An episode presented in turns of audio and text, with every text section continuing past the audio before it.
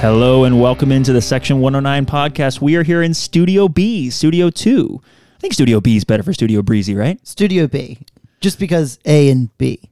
And also that works. Breezy. That works. There is no one to keep Matthew and I in line today, as that will attest to. There's no producer Jay. There's no Smitty here to yell at us and keep us sticking to facts. So what I can tell you today, y'all, is that we will be doing a lot of speculating, a lot of opinioning. I mean, there's a lot of opinions in this podcast anyway, but there'll be a lot of speculation. This is a departure from our normal timeless player shows. This show, as Matt told me in the pre-show, and he's right, will have a shelf life of some kind. At this point, we only know the 8 returners, so all the players we can talk about are the 8 returners. We've never seen Rod Underwood coach a game in NISA for Chattanooga Football Club, so all of what we talk about and predict is going to be conjecture. But, you know, that's what we're here for Matt and I at least. So we're going to have a good time. I hope you guys enjoy it. If this is not your type of podcast, if you're not a fan of a bunch of two idiots who've never played soccer at any sort of high level, talking about tactics and what we think things are going to be, maybe you skip this episode. But with that said, we love all the boys we're going to talk about. We love Coach Fuller. We like Rod Underwood. This is not about who and what. It's just about what we think might happen and talk about what we're predicting for the season tactically and roster-wise. So anyway, here we go. I'm going to crack a... Ooh, that splashed a little on the mic there. Like, it's the studio. This is Studio B. We can do what we want. All right, Matthew. So to get it started, you've got things listed here, returning players by old position. And one thing we're going to talk a little bit about here is old positions versus new positions. So these, again, this is all conjecture, but what we think, how we know Fuller classified folks, how we classified folks in Fuller's system, how Matt and Breezy classified folks, and how we think Rod Underwood will classify them, or in the end, how we will classify them in Rod Underwood's system. So let's get a little bit into that.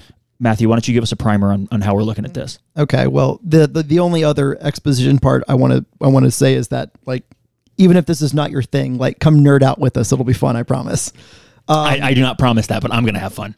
So the first thing I want to do is talk about a little bit of how Coach Fuller set up teams in 2021. At times we played with a standard 4-3-3. Usually that was 2 6s and a 10. 2 center defensive midfielders and a center attacking midfielder with 2 wingers and a number 9 up front with a back 4. That was at the very, very beginning of the season, brought on by injury. And we've played it once or twice before, or once or twice since then. Our system for most of the year was with a back 3. We called them the Three Amigos. It was Sean Russell, Nick Spielman, and Richard Dixon across the back line. And then we kind of played a flat 4 in the midfield block. James Kasach was often the left midfielder. Tate was often in the middle. Juan was often in the middle. Sean Hofstadter was often in the middle in those two central midfield roles. It was essentially a double pivot. Kind of. It didn't operate like a classic one, but at least on paper, it was a double pivot. Sort of, yes. And then you'd have whoever was playing right midfield, sometimes Cutler Coleman, sometimes Tate, sometimes Cam Woodfin. And then you'd have variations for the 3 up front. At times, we would play with a singular 10, often Ian McGrath in the spring portion of the season, and 2 forwards, or especially later on, think LA Force in the semifinal, and then for the Independent Cup, and for the first maybe 4, 5, 6 games of the, or really maybe more of like 9 or 10 games of the fall season, playing with kind of 2, sometimes wide, sometimes narrow forwards underneath a number 9, kind of a classic playing number 9. Except we also did not have a classic number 9. Yeah, it should be noted. Which is why it's one of the things that, and we can talk a little bit about the spring and the fall. One of the things that made this roster and this form and any formation we play a little squirrely, because Marcus, for being a great goal scorer, is more of a second forward. He can play the 9, but he's not a classic 9. He's not quote unquote, right? He's not an English 9. He's not gonna put his back. And he did do this at times. He did, especially tried to do it. Especially when we went to more direct play post, starting away to LA Force, maybe 6 games into the fall season. But his skill set is is waiting for a ball to come in and hitting it first time and scoring a goal, or taking free kicks, or combining combining in the box. He's not going to get at he's not bringing the ball down from his chest at midfield on his back because he's 6'4". Like, you know, Marcus is 6 foot tall, 5'11", maybe. I mean, like, he's a normal, good soccer player, good forward. He's not a classic nine in the way that you'd have a hold-up player. And so I think, and neither's Brian, neither is Sean Hofstadter, who played a little bit up there. Definitely not Brett Jones, a returning player. So, and we'll talk a lot about him. So I think that was one of the challenges to the system of playing two forwards underneath, or two number 10s, I guess, underneath a number 9, was that we didn't have a classic number 9. So I think Marcus would have fit really, really well as one of those 10s, and he did play one of those 10s, or one of those tucked in forwards essentially. But it didn't come off as well as it might have had we had a classic, like, 6'4" target guy who's job is to take it off his job. I mean, if we had Ian McGrath, and Ian McGrath isn't a number 9, but Ian McGrath could play that role and play some of that role in midfield. If you had an Ian McGrath type of guy up top, big guy, really good in the air, really strong with his chest, great physically, can hold two guys off, bring it down and lay it off, like, it could have been a really different formation. Yeah. So I wanted to go through the systems first. Oh, and towards the end of the fall season, we also played a 4-3-3 offset. And this is, I don't know how much of this was ever really, like, noticeable and pronounced. We definitely tried to play a 4-3-3 offset. We did. It worked. We won games at the end of the season, remember? Okay, but we weren't. We're about to go there right now. Yeah, yeah. So like, we won games at the end of the season, and all that counts is winning. So I want to preface that, like, the thing that counts the most, I should say, is winning, right? So, like, credit where credit's due. We won 4 of the last 6. That's good. In fact, that's very good. 7 games to play. You know, I said, I don't think on this podcast, I think we were in a bit of a break at the time, but I said you got to win 4 of the next 7, and, you know, you need to get at least a draw, and we won 4. I said 3 of 7 that we won 4. So I wanted 4. You were hoping for 3 wins, a draw, and 3 losses. I thought I was setting the bar too high. I thought I was being unreasonable, and we won 4 of 6. So that's good. Like, that is a really good way to finish the season. That said, we were not dominating. We were not winning convincingly. We were getting some of the bounces we weren't getting early on in the season. Alec was standing on his head, and we were being clinical in the moments where you have to be clinical, and that counts. Like, the team did the job they were going to do. But if you look at me and be like, oh, we really got it together at the end of the year, and, like, we were going to, you know, go on a run. If there was playoffs, we were going to win the playoffs. I don't buy that. Maybe we were going to keep getting some lucky bounces, and Alec was going to continue being Superman. But we were not. We were, like, we should have lost a couple of those games, including the New Amsterdam game, which we talked about last podcast. We should have lost that game 4-1. Okay, so Alec was a monster, and that counts. It's on the field, right? But you can't bet on Alec being a monster every single game, or Alec's going to be in MLS in 3 months. Basically, yeah. I mean, that's just not how it works, right? Like, everybody has good games, everybody has good runs of form, but the team overall wasn't having a great run of form. I think, even though the results were coming our way, and I think that some of those results should have come our way early on in the season, and it was luck evening out, and that's good. But also, like, I just want to say, like, this is no shot at the boys, but, like, this was a rough season, and the end of the season, the results kind of evened out maybe where we should have been, which was 5th place. But, man, it wasn't a convincing, 4 of the last 6. We figured it out. We were dominating teams. That wasn't what happened. I think maybe broadly the point that you're trying to make, and a point that I have made before, maybe not on this podcast, is that even though we won 4 of the last 6 and the results were finally there in the end, changes were still coming. If Coach Fuller is still the head coach, changes were coming. Yeah, because they had to, right? Yeah, I mean, obviously, clearly, we're not paid to make those decisions. We weren't advocating for changes, other than we want to win games. But it's obvious that it's obvious to me that Coach Fuller not getting renewed was not based on, and bringing in Rod Underwood in a different sense was not based on how the fall ended, because the fall actually ended kind of poorly for Stumptown, and including us beating them, and kind of well for us. I think those changes were coming on the balance of the whole season, on the balance of how things went for the whole year. And, we can look at some of those things as, we're not here to say those are right or wrong, but those, I think, were how the judgments were being made by those getting paid to make those decisions. So let's talk about some of the players coming back and how we classified them, how they fit into the system in 2021. And part of this is because we'll talk about kind of, we'll deep dive Rod Underwood, some tactics, projections for how we think that he'll want to play with CFC, how he did play with Stumptown last year. And then we will probably reclassify some players into what I'm going to say is new positions, because if you just list players as defenders, midfielders, and forwards, you're missing a lot of nuance and a lot of nerdiness. All of the nuance. So obviously goalkeepers, that doesn't change. Reddington's back there.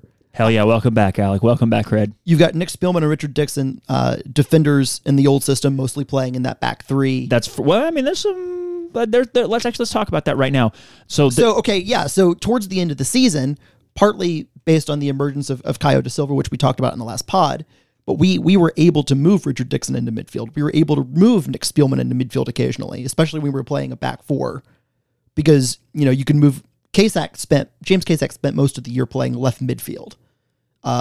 He was with four across, with three at the back and kind of three up top, sort of, in various places, and then four across at midfield. He was responsible for width on the left side. Sometimes we classify that as a wing back. Sometimes it's classified as a midfielder. It's all the same damn thing. It just depends how it is the same thing, but it depends how the team plays. Correct. So if you look at Conte, for example, who gets tasked as being a manager in the Premier League and in Italy that is super defensive, his wing backs are not super defensive. Now, they do a lot of defensive work, but they provide all of the width for his teams because he usually plays two up top or three, but his three are usually tucked in. It's not that different from how we did things. Yes. And then Thomas Tuchel has done things differently depending on where he's at. Sometimes he has played a three where his wingbacks are legitimately defenders, and sometimes he plays a back three where his wingbacks are legitimately wingers. And then I think, I didn't watch the game, but I remember you texting Christian Pulisic is just playing right wing back, so he's a 10 playing right wing back last week. Yeah, and for that, and we're talking about Thomas Tuchel at Chelsea and Antonio Conte at Tottenham now. But Pulisic was moved from a kind of a false nine position for Chelsea into like the right wing back role, but it was really more of like a right midfield, right? Like truly, like almost right winger at times. Yeah, because Mason Mount's trying to cut in and like just adding the caveat that every coach coaches their wing backs differently, and I think you see a big difference from the beginning of the season to the end of the season. And granted, we played a lot of different formations, but Kasach played a lot more, like he put a lot higher up the field and didn't do as much defending, and I think wasn't tasked with doing as much defending, whether that was on purpose or just by how the personnel was set out there. I talked about last pod where Sean Russell, just told him like stay up. So I don't always know how things were set up, but I can say that how things were played is towards the end of the season he did a lot more defending. He was a lot more of a wing back as opposed to a winger. He was still getting forward, but he was not staying up as much, whereas the beginning of the season he was just almost not even a right midfielder, but a left midfielder, but a left winger. Yeah, and I forgot. And that's how he got 8 assists. And I forgot about 9, and we forgot about the 3-4-3 box and the 3-4-3 diamond that were experiments used in a couple of those amateur games against North Alabama and Georgia Revolution. But James Kasach, and I'm classifying him as a midfielder for CFC for 2021, because on the balance of the season, he was mostly a left midfielder, and the club was using him as a midfielder Monday, so it helps my argument here. I think those were marketing choices, but keep going. Yeah, sure. I'm sure. That's fine. So we've got Kasach in midfield. We got Tate Robertson in midfield, who spent time playing right midfield, center defensive midfield, a little bit of right back.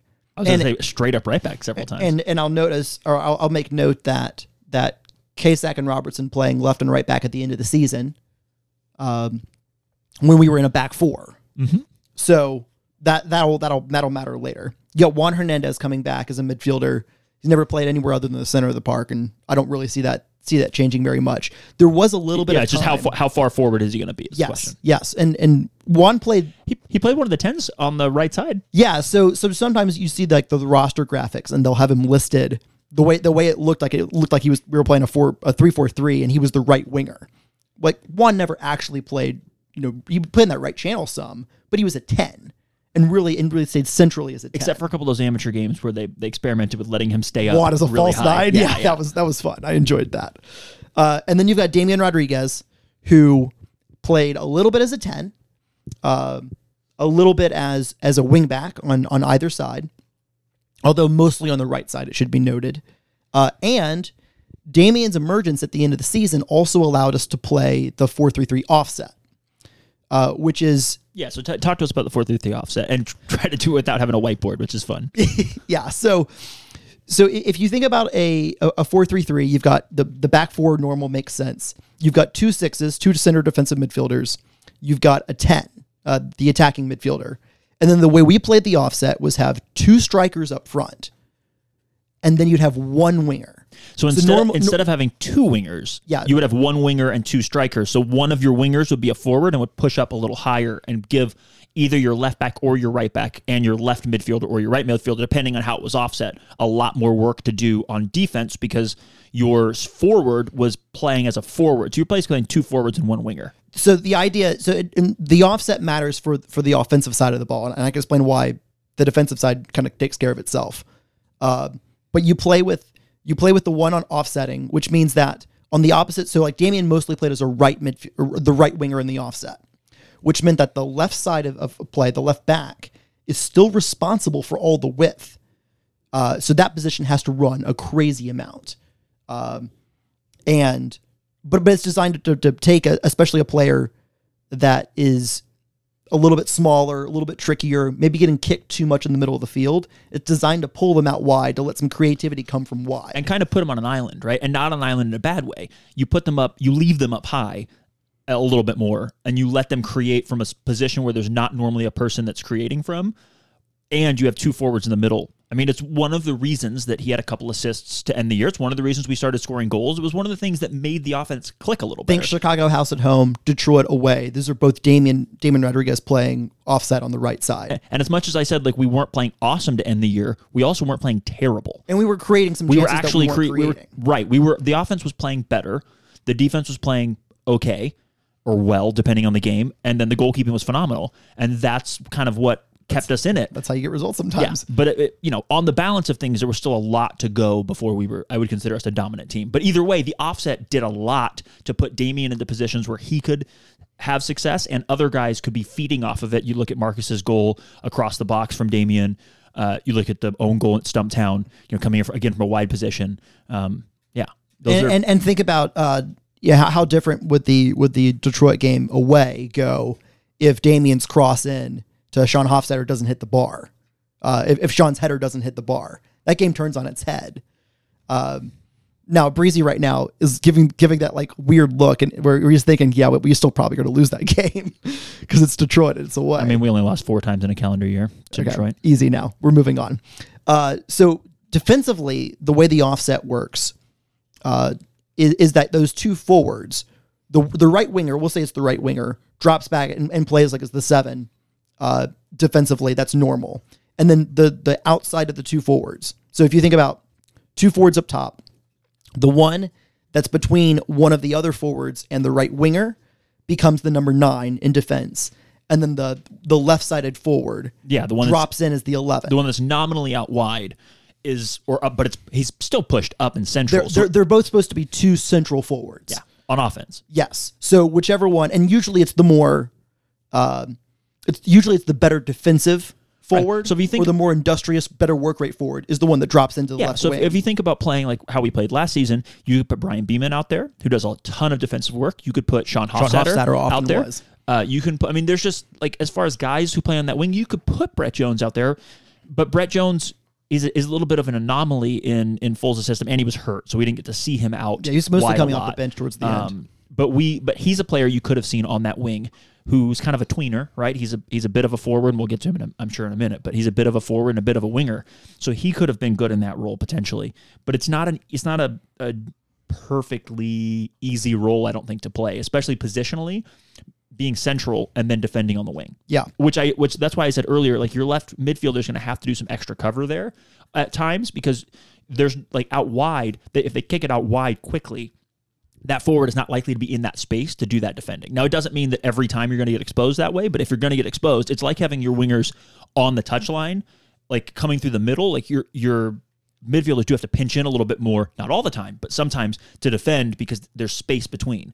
Some of that space is going to be out wide if you're getting countered. So what happened for us a lot? Out wide on one side, not out wide both sides. If that forward could not get out in time, either if the 10 was on that side of the field, the 10 would try to make that covering run, one of the sixes would try to make that covering run, or the outside back, the left back would make that run, and everyone just like, it gave time for everyone else to get behind the ball and slot it. It was just a little bit different. It's not quite as... A 4-3-3 is one of the reasons I think that it's so popular, and if you read tactics books, it's some people think that it's what covers the field in the most like equal and balanced way as far as positionally placing players. Now, I think you and I would agree that formations are only starting points. Correct. They're only points of reference.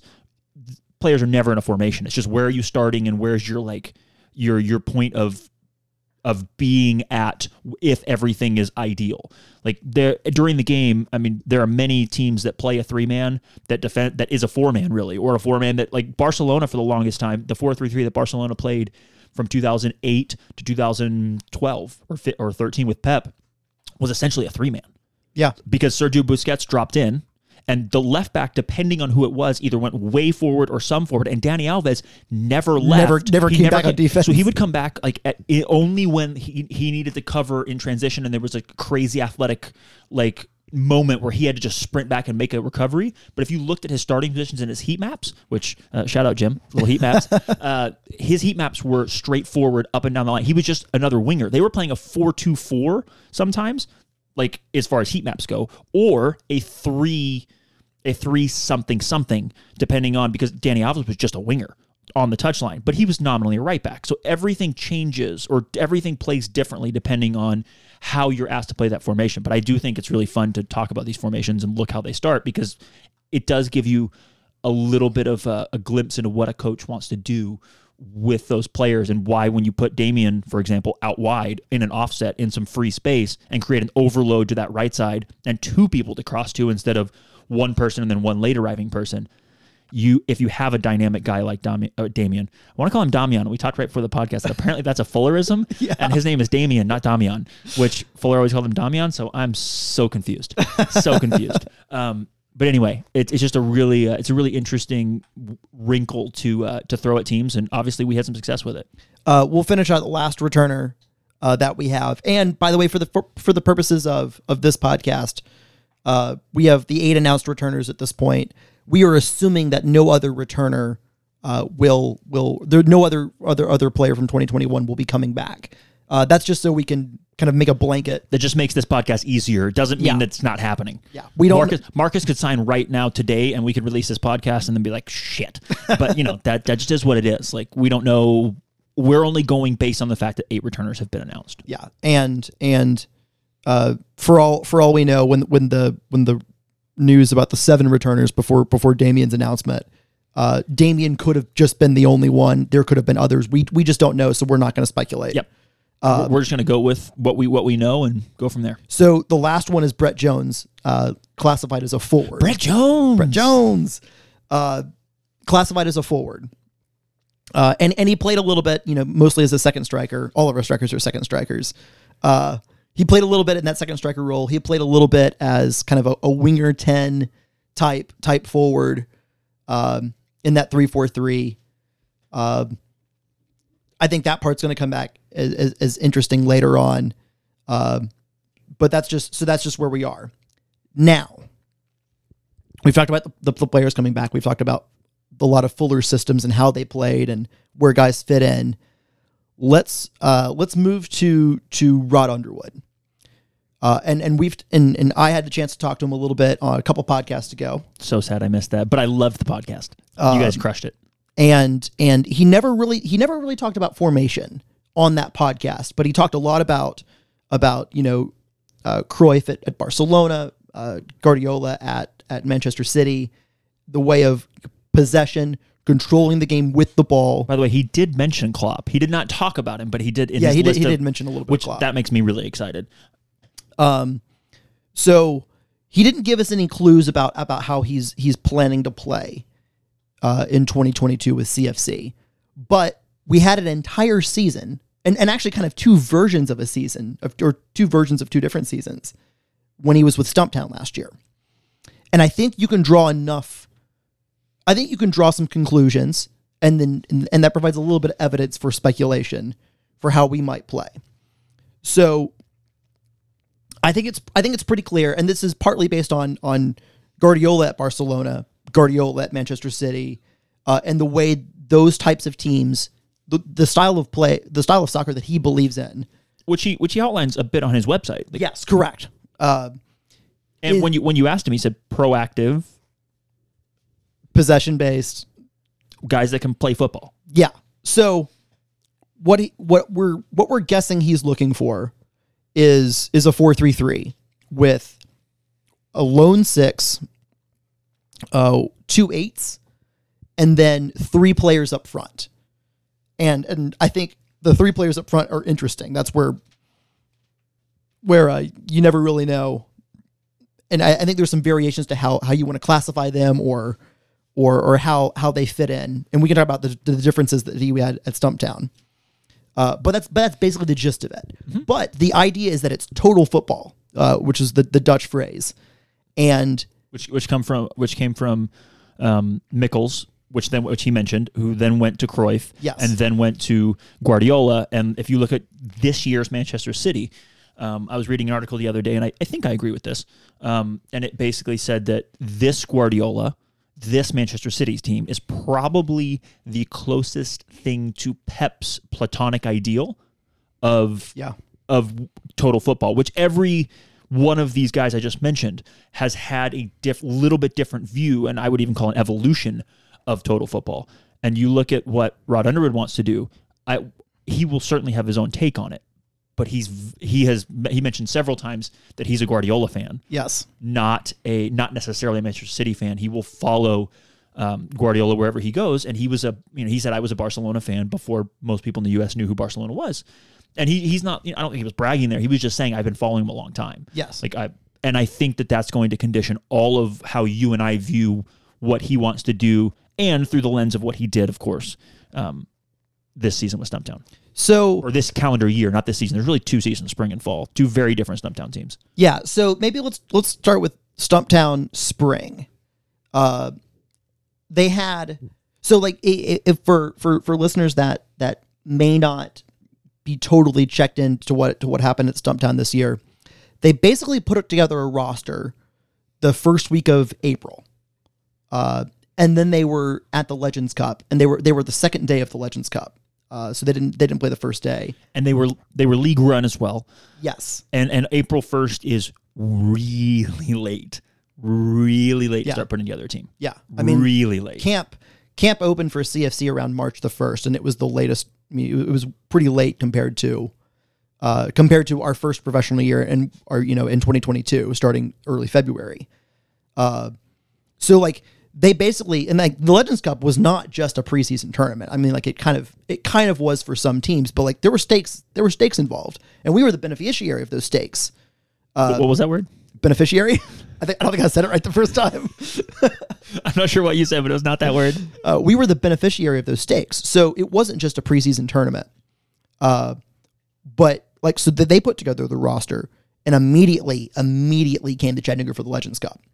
And within just, a week, 2 weeks, they were playing this kind of coherent brand of total football, where, and I was going to mention this earlier, and I kind of moved on too quickly, where the idea that just because you start out as, we'll say, the right-sided eight, in a 4-3-3, yeah. So you've got the six underneath.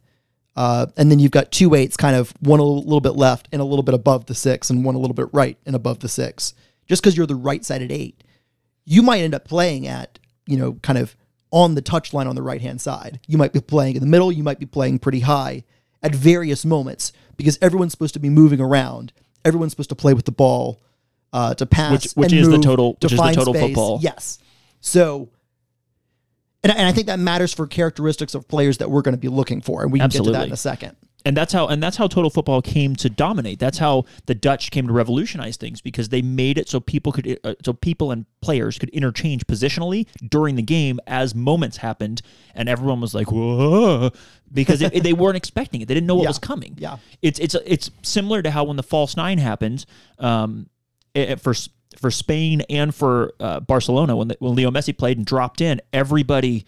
You know, this not that no one had ever seen a small player play the false nine, but no one had ever seen someone play it like Messi played it. No one ever saw the false nine played like Cesc Fabregas played it, a center midfielder, right? And there's a total football angle to that, which is that players can play positions differently and interchange and bring different, not just skill sets, but different strengths and weaknesses to how they play a position, not just their strengths and weaknesses, but how they play a position, and can really unbalance a team if they're not ready for how it goes. So I'm excited for that part.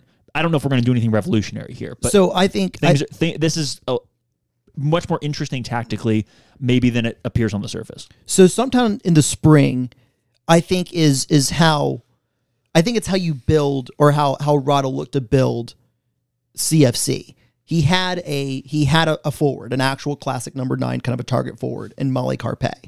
Now, let's just get this right out of the way. He was not great. I don't think Mollie Karpe is that good. I also don't think he fit that system at all. Correct.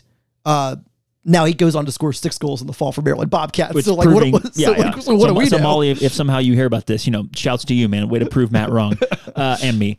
But what he did do was provide specific attributes and specific strengths in that position that unbalanced teams, obviously. Well, what it did is, because of his presence there and because he was not dropping deep to collect the ball all the time, he gave him something to aim at. He gave Stumptown something to aim at, which pulled defenders. They desperately needed. They desperately did not have in the fall, but it also kept defensive lines a little bit further back, and it opened up gaps for people like Luis Garcia Sosa, for Ismael Longo, or for, you know, surging players like Travis Ward and Alex McGrath. So if you think about, like, if you are playing against a defense that is trying to hold you back, and they're able to push up high because your forward has dropped in, false nine style, to get the ball, the center backs can come really close to that center line and can push everybody closer, so that when you try to play the ball, there's not as much space for in between the center backs and the midfielders, or just the defensive line and the midfielders. So it's harder to play passes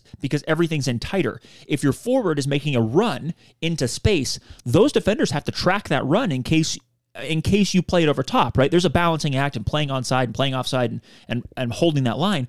But if you're a danger to play in behind, or you're a danger to get a long pass in, I mean, one-on-one with the goalkeeper is the worst possible situation for a defense. So they're going to play deeper. So what you're saying is 100% correct, in my opinion, for what was. There were several things that were different about the fall, but they had nobody that made those runs the way he made those runs in the spring. Whether they were capable of it or better players or whatever, they did not play that position the same way. It just reduced the amount of space in the fall that they had to work with. Yes. And that space, the space that they had in the spring, they were able to take advantage of, finding those gaps, because it allowed their outside backs, and we can talk about this more, it allowed their outside backs to join the play. It also left a lot of space for a guy like Alex McGrath in the spring, who was not there in the fall, right? He was there, but he wasn't playing very much. Okay. I think he was injured a little bit. So Alex McGrath in the spring was a standout player for me. He was one of the few players that I remember really clearly from the spring for them. He had a lot of space in the middle. He would get the ball. He would go on runs in the middle with the ball or playing 1-2s. Yeah, he had the space to be able to progressively run with the ball. And he really did. He was really dangerous and really dominant. He had 3 goals. Dominant may not be the right word, but he stood out in that midfield for how much time he spent on the ball, for how he progressed the ball, and 3 goals in the spring or in the fall? In the spring. So then that proves what I saw, at least I thought I saw, which was a player that was doing a really good job of being dangerous in that space, because if Molly's stretching that defense, there's a bunch of space that can be exploited, and he was one of the guys who really exploited that space. If you think about the goal that Stumptown scored against us at our place in... I'd rather not. Go ahead. This is in the spring, not in the fall. Our defense is not pinned back because there's a turnover that happens, but our defense is pretty far back. They're able, like, there's a driving run and a ball slipped out to, I believe it's Travis Ward, and then he's able to cut it back to Luis Garcia Sosa. But there's But like Garcia Sosa is, I think, at the top of the box, and he's, you know, there's several yards of space before the defensive line, and just because like that gap opened up, not checking runs, and like defenses have to track runs like crazy in Rod's system, because players are constantly making runs, constantly interchanging. You have to have great communication, and it's a pretty offensive system. So yes. You don't have five players sitting back. Correct. No, I mean, like you have realistically two or maybe three players back. Realistically, you have the center backs both staying home. You've got the six that also stays home to protect them. Rarely does the six go forward in Rod's system, and then you usually have. So if the ball, we'll say the ball's on the left-hand side. We'll say it's the left. We'll say it's the left back that's pretty high overlapping. The right back in Rod's system is kind of tucked in, almost as an auxiliary six, to provide a little bit more numbers in the middle of the field. Because if the ball, let's say the cross comes in, the ball's cleared, and let's say there's a forward up there that is able to win the first ball. The system wants to have numbers, kind of almost clustering, to win the ball back immediately, as you know the newly offensive team is rushing forward. So that we can kick it right back out. If I'm a soccer fan that's not super into tactics, what's the difference between a team that presses to turn the ball back over, like basically a counter press, not even like a who basically presses to win the ball, a la Guardiola or many German managers, and these are generalities, or a manager that doesn't press at all, like Manchester United under Ole Gunnar Solskjaer this past year, which just, and I guess I'm going to answer my own question here, sprints back and gets behind the ball. So, well, I don't really know how to start with this one, actually. So, let me take it in CFC terms. CFC in 2021 rarely pressed. We did a little bit in the beginning parts of the year. Certain moments and certain games, but in general, we were not a pressing team. We valued numbers behind the ball. So anytime there was a turnover, the goal at least was to have, you know, if there are offensive players that are forward, to have them sprint back and get behind the ball, because we believe between, and when he says behind the ball, he means between the ball and our goal. In a formation, in a defensive position, in a defensive formation position, but between the ball and the waiting goal. And waiting for the chance to take the ball away, to make a tackle, to whatever. So there are other teams, which by the way is a very effective way. If you have numbers wise, there are kind of two different ways. If you have numbers behind the ball, or you can either make a play or have numbers behind the ball to change the odds. And having numbers behind the ball is a really good way to make the odds in your favor when defending. If you have six defenders for four versus four attackers, you are more likely to win that battle. Other teams, a few other teams would, when they lost the ball on offense, would immediately press.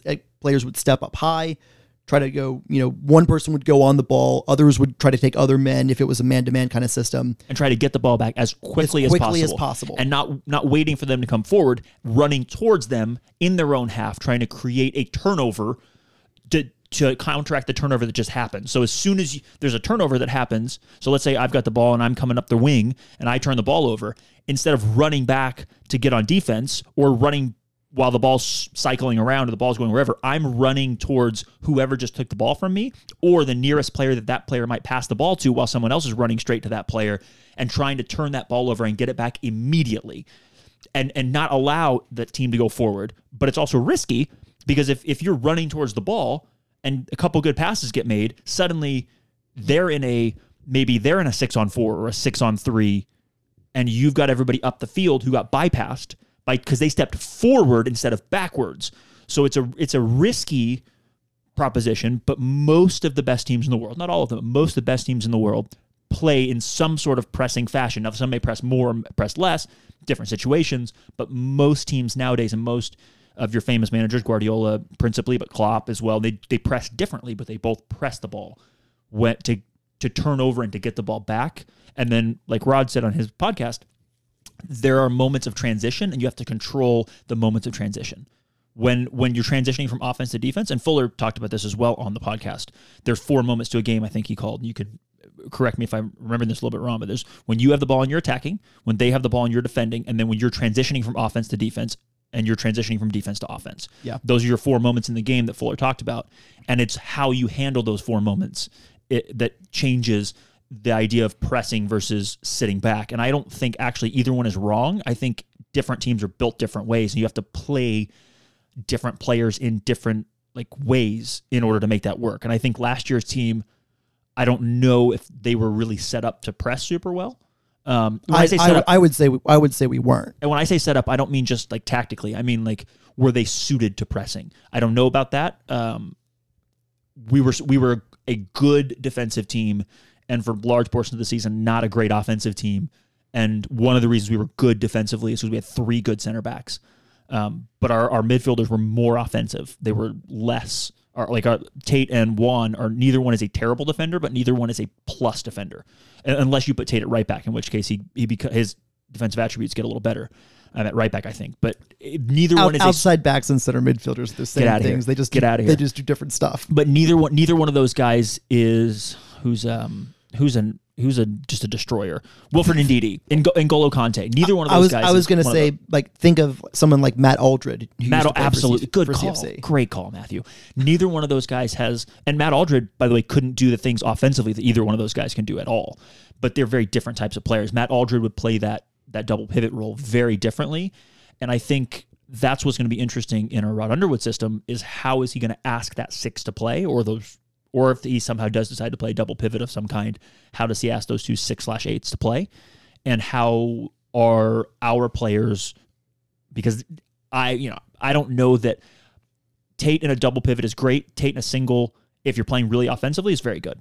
If you're playing, man, I don't know. I mean, I'll be interested to see how you mean like the type of 6 that drops in, collects the ball, and distributes it, and then holds his ground. So I do think Tate can do that, especially with his long ball distribution. I think that we'll see Tate out wide at right back a lot more because I think he's a plus right back and he's a good center midfielder and a good player. I think he's a better right back at this level and the next level, especially his ability to hit a ball with his right foot coming in. If he can give more service from the right side across the field, that will be really valuable. And I expect that we'll sign some more center midfielders, maybe some guys that are a little more physically dominant to play that six role, and maybe some guys that can cover because Tate covers ground, but not like your top tier athletic guys. And I wonder if we'll get a couple top tier athletic guys whose maybe their principal attribute is covering ground. I mean, Alex McGrath covers a ton of ground as a winger-ish 8. A winger-ish 8. Yeah. So okay, let's do one thing right now. And Tate doesn't. That's not to say he couldn't. So I'll be interested to see what Tate does in a Rod Underwood system is kind of a better way to say that. I think there's one more difference that makes sense for Stumptown spring and Stumptown fall, because the system was mostly the same. It was kind of like this 4. It was kind of that 4-3-3. We would classify it. I would classify it more as like a 4-3-2-1, especially in the fall. Because they truly, one of the big differences about Stumptown in the fall and the spring is the fall version had truly 3 defensive midfielders, Giovanni Barano Navia, who wore the number 23 for Stumptown, was their 6 in both times. He was their lone 6. He was not that crazy involved in build up, although a little bit, but he sat in. He protected the center backs. And he really did not move very often, and he certainly didn't go forward. And he didn't drift from side to side. I mean, he was truly holding right in there. Extremely positionally disciplined. Yes, and I think that's super important for Pep Guardiola with Manchester City. Look at Rodri, not the most mobile player, but smart, reads the game well, and doesn't ever leave that position. And you look at what Fernandinho and Rodri play that position very differently, but they do similar things in the grand scheme of things. Yes, is they really protect that defense, especially because those center backs sometimes do push forward and do go on a wander, and you got to have a guy like Rodri who's going to be in and around that area if they do go wandering to step in to push up. Yeah, well, especially because the outside backs you can just pretty much guarantee aren't going to be in the picture. If assuming you have the ball and you're in the attacking third, but Kyle Walker will come very quickly into the picture. Yeah, that's he's fast, folks. He's very good. So, if you think about Travis Ward and Alex McGrath, kind of they played those kind of winger eight positions. And I'm using winger eights because they were the 2 8s above the six, but at times they were on the sideline or they were. I mean, in total football, they're just gone. They weren't always there. Yeah, they pushed wide a lot. A thing that was different in the fall is a new signing came in, Colin Stripling. He played mostly the left-sided eight. Jared Odenbach came in on loan from Tucson. He's a local Charlotte player. Jared Odenbach, who played OG Stumptown. Yeah, with Tate. Yeah. I didn't know he went to Tucson. Yeah, he was at Tucson for the first half of 2021. Huh. So he comes back in as well. McGrath, I believe, is hurt. Mollie Karpe goes to Bobcats, and they move Travis Ward up to the 9, which which is interesting. He said they viewed him as a right back / left back in a winger or an outside back, and he played. Well, Travis Ward played as a left back in the Legends Cup for a game. That's some wild shit, man. If listeners could see my face right now, that's some wild shit. So. Nines are outside backs, Matthew. Exactly. So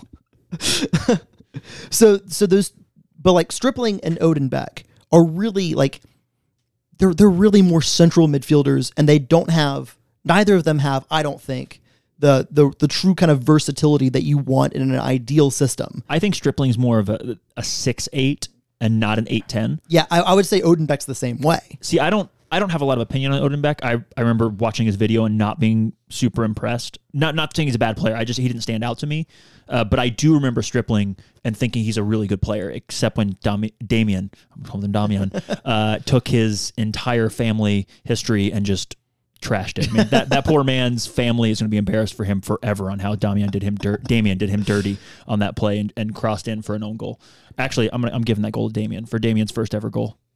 Or second ever goal, excuse me. You're a wild man. So those... Not as wild as what Damian did? Okay. Those players are just more... They're more central players. They don't have...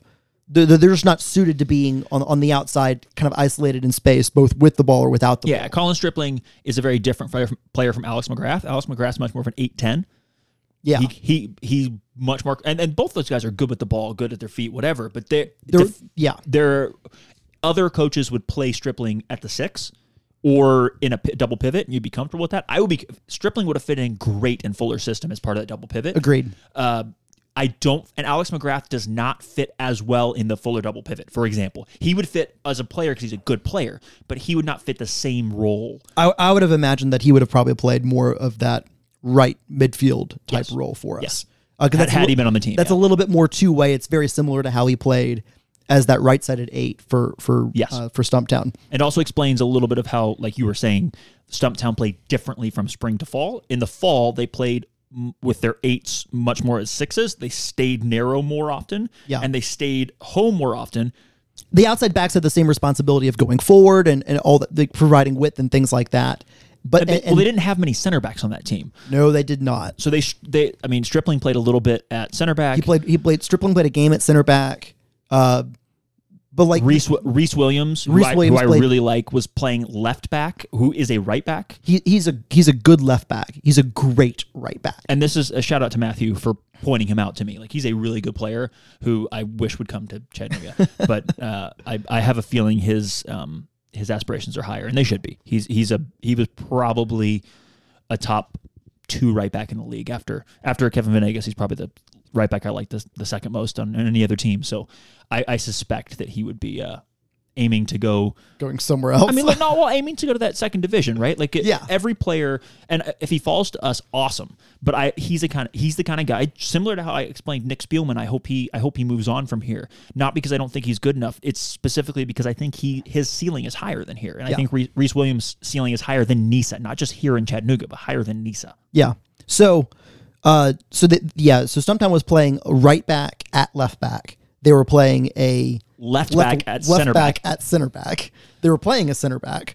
And then they were playing a guy who I don't rate crazy high. He's kind of a center back / right back. Probably would be a right center back and a back 3. And Robert Hines playing him at right back. And so, I mean, if you want to talk about a defense that on paper should not be good, those defenders individually were not I don't think are great. But what it did do and what the system did do was it took control of games. So the amount of chances they were having to deal with. I mean, and three central midfielders in front of them also help with this, right? But like the system they created allowed them to be, I mean, like how many goals did they give up? Like 13? So Stumptown, 18. Stumptown in the fall gave up 18 goals, which one per game. Yeah, it's a very good defense. It is the third best defense, in the league. So if you look at Detroit allowed 10, LA Force allowed 14, Stumptown allowed 18. We allowed 21. Our defense was genuinely good. It was the fourth best defense in the league, but 18 is 3 goals better. And what they didn't do was score a lot in the fall. They only scored 13 goals in the fall. Now, Rod, a lot for the reasons that we've already mentioned, not having a recognized forward, Rod said that on the podcast that it was because they didn't have a recognized forward, and I buy a lot of that. Also, sometimes you make tactical decisions that make one side of your game better. And I think that some of the tactical decisions you're talking about, which is playing 3-6/8s as your 3 defensive midfielders, or 1-6 and 2-8s, as opposed to what would have been 1-6 and 2-10-ish players, right? 2 players who get forward a lot more in the spring. It's choosing to make different tactical decisions that I don't actually blame them, because the defense worked. And he said they never did work on defense. They did maybe 5 training sessions the whole year, which is a wild thing to say. But let's pretend that's true. You're still choosing how to set up a team, and you're choosing to have a good defense by how you set that team up. And I think that's a really reasonable way. Not that I want Chattanooga to score 13 and allow 18, because that's not good. But if you look at the spring, and I'll click through here on my computer to go to the spring, Stumptown spring, when they had a forward and they had just thrown together this team. By the way, a forward that did not score a goal for them. Right, which is wild. He went and scored a bunch of goals in the fall, didn't score any in the spring, but they were the third best team in NISA in the spring. Short season, 8 games, but it still counts. I mean, they were good. They had 8 goals scored, 4 goals conceded. So they had the second best defense. So Detroit had 3 goals allowed in the spring. Stumptown allowed only 4 goals in the spring. They scored 8, which was right at middle of the pack. But if you only allow 4 goals and you score 8, and if you score 2 goals for every 1 you concede, you're going to be pretty damn good. Yeah, no matter how that shakes out. I'll also add, if you count the 3 Legends Cup games, they gave up only 2 goals in the Legends Cup. In the Legends Cup. So if you can, and I'll just leave Legends Cup out of it, just because it's harder for me to pull it up and look at it and whatever else. Yeah. But I just want to point out, like, if we're looking at going forward and we're looking at goals, and this is like not goals scored, like goals for CFC that we want them to have and want them to do. If you said to me, like, Andrew, it doesn't matter how many goals we score next season, but we will score 2 goals for every 1 we allow. That's good. We'll be a good team, even if that total, let's say we play 30 games. Let's say we play 25 games. If we play 25 games, no, that's a hard number. 24 games. So we play 24. If we allow 12 and we score 24 in 24 games, we won't be the best team in the league probably, but we will be in that hunt, because we will have a lot of games where we shut teams out. Yeah. And if you shut teams out, it's real hard to lose. And I know no one likes a draw, but draws are better than losses. And I'm not predicting that. I'm not asking for not scoring. He said 35, 40, 50 goals at Chattanooga, right? He said that's what they want to do. I'm not predicting that either. But obviously, if you solve the defense first, the offense is less important. And that doesn't mean it's not important. But trying to boat race every team is not a recipe that wins in most leagues in the world. So I like the idea of having a defense, and that's one thing that carries over between the 2 seasons. Stumptown had the third best defense in one season and the second best defense in the other season, as far as your league seasons for 2020 or 2021,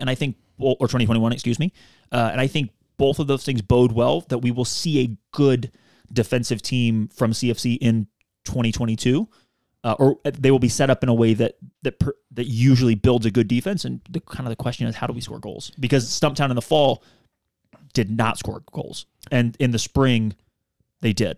They scored a few, yeah. So okay, well they did. They scored 8 goals in 8 matches. Isn't a ton, but they only allowed 4.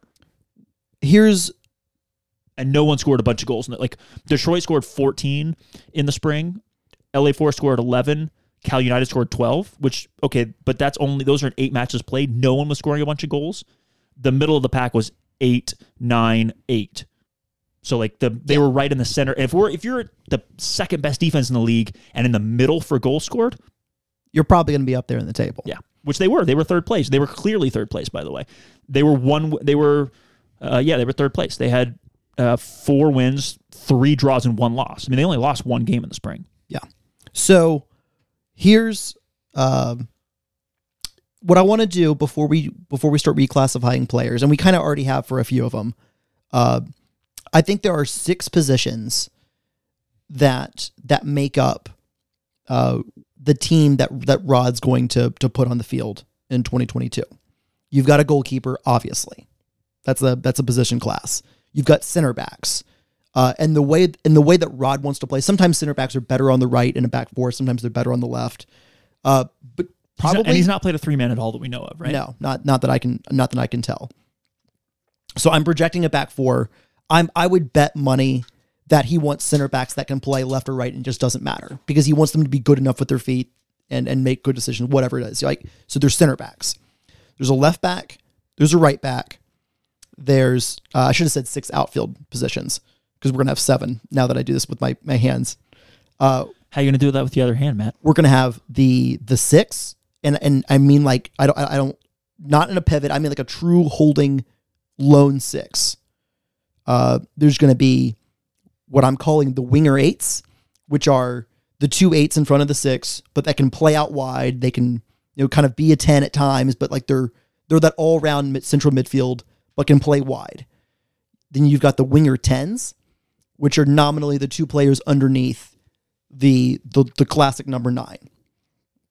And I'm saying classic number 9 because I think the way to make this team the most well-rounded as possible, you probably need to have some sort of like back to goal number 9, both as an outlet, as a release point, and because I think one of the limits, and we'll look at Manchester City here, I think one of the limits of not having kind of a true number 9 is at times when they're not being creative enough, they have not been able to force things. Like teams have been able to just sit in, pack it in. Now, sometimes they get blown to bits. Look at, Leicester or who was the other one? They lost 7-0 recently. I forget. But like sometimes you get blown to bits, but other times it's really, really hard to score. You know what Manchester City has done, little side note, is their defense is the best defense in the Premier League. Yeah. And they do that while still being the best offense in the league. Correct. Yeah, that's a nice aside. But like at times, if the defense can just sit in and bunker and like just take away all the space in the attacking third, at times you need to be able to put the ball in the air. Yes. And have somebody be able to knock it down to create space. The ability to change of pace, the tool off the tool in the tool belt that I like to say, Manchester City do not have that. Correct. As at the 9 position. And that's by choice. And that is a choice that I hope Rod Underwood does not make. I think that's an error from Pep Guardiola. I don't think they need to start a number 9. I want to be clear. I don't think Manchester City needs a number 9 to start. But they need the option. They need the option to bring one off the bench. Like we did not have a true target man at CFC in 2021. It was not a tool in our tool belt, and we needed one. And so did Rod's Stumptown team. And Stumptown's fall team desperately needed a central forward of any stripe whatsoever. Yeah, but especially somebody who would run into space, hold guys up, occupy those center backs, stretch the defense. Yes. So exactly what Mollie Karpe did all spring, even though we didn't think he was good at it, and even though he didn't score any goals, what he did do was allow create space for everybody else. Yes. So those are the positions. Which proves you and I idiots, by the way. Absolutely. So I think those are the kinds of things you're looking for. So let's go through the players that we have returning, the 8 we have. Reddington's going to be a keeper. So wait, that's never changing. Your 7 positions. I think it actually might. Center backs, outside backs, 6, 8s, 10s, and a 9. Okay, so you're counting your winger/10s as the same type of position. Yes. Your eight is the same type. Your 6 is a lone type of position. Yes. Your outside backs are the same. And I think that's mostly correct because of how he plays. He played a right back at left back.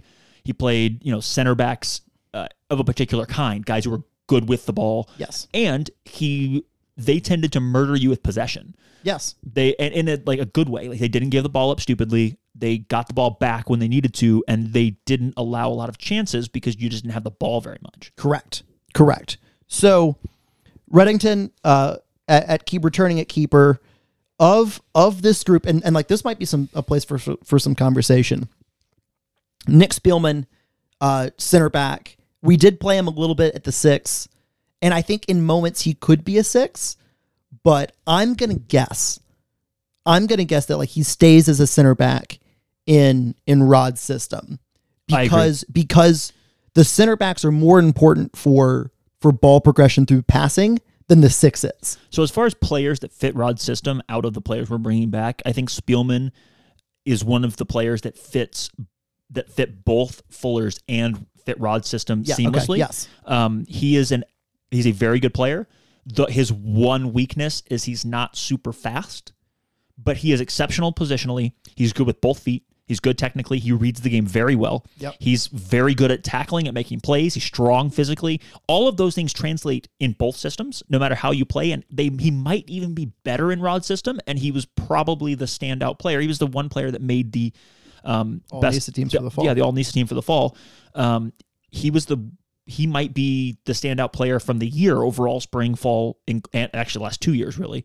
And so, yeah, it's pretty wild, but I think he'll fit seamlessly into, and I have a feeling that you will see him, if we don't sign a left-footed center back, you will see him play some left center back because he can do that. He's good with both feet, and he reads the game well. And in Rod's system, it's less important, I think. I would be interested to hear what he says about this, but Fuller found it very important to have a left-sided player, a left-footed player playing on the left side, and I think that's important for a lot of coaches. I don't think it's as important.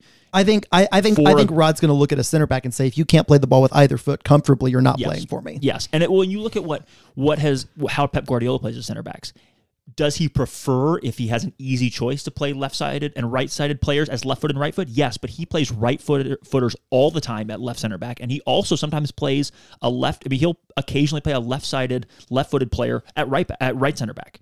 If he only has two left footers available. Yeah. Like, he's not worried about that, and I'm not either, I don't think, as long as you're a good soccer player, and Nick Spielman is a very good soccer player. So let's move to, we talked about James Kasach playing a lot of left midfield and a little bit of left back.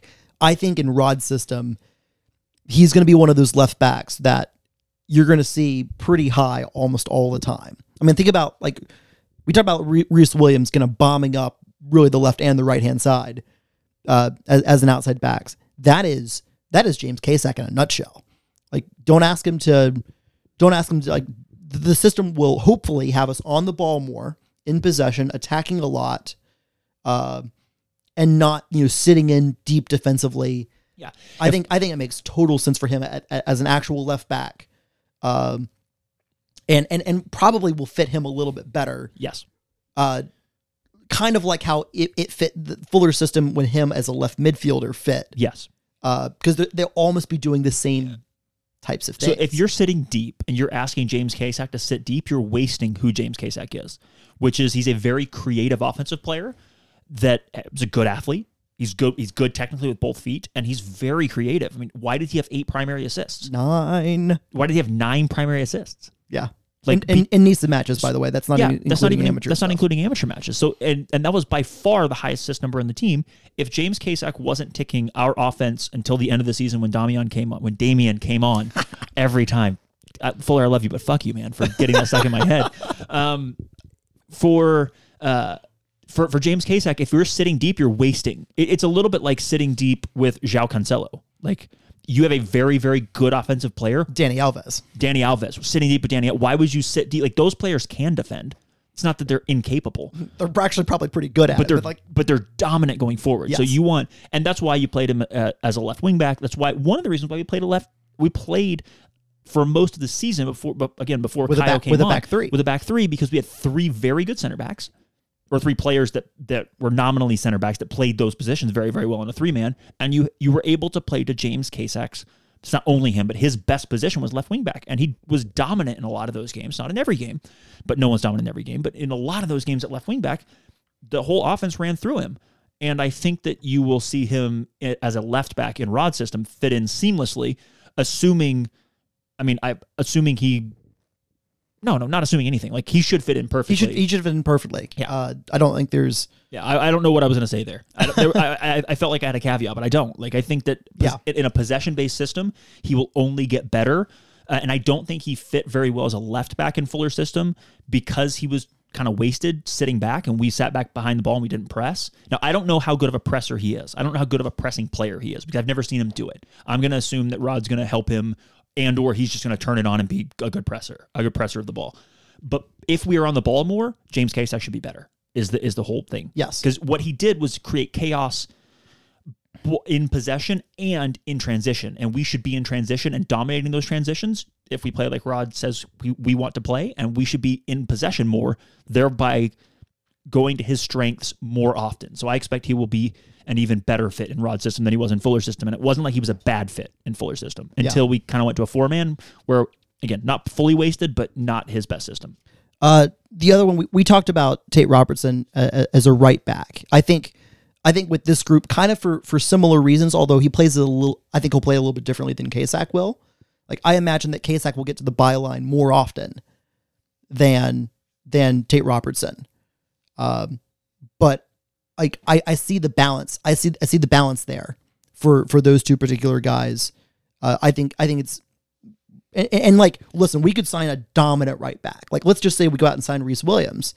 Okay, you're going to use Reese Williams at the right back, and Tate becomes one of those central midfielders. He becomes somewhere. Either a 6 or an 8. But also, you've also got him now for cover. Yes. So I think Tate's going to be extra valuable. And he actually shouted out Tate on the podcast he did with you guys.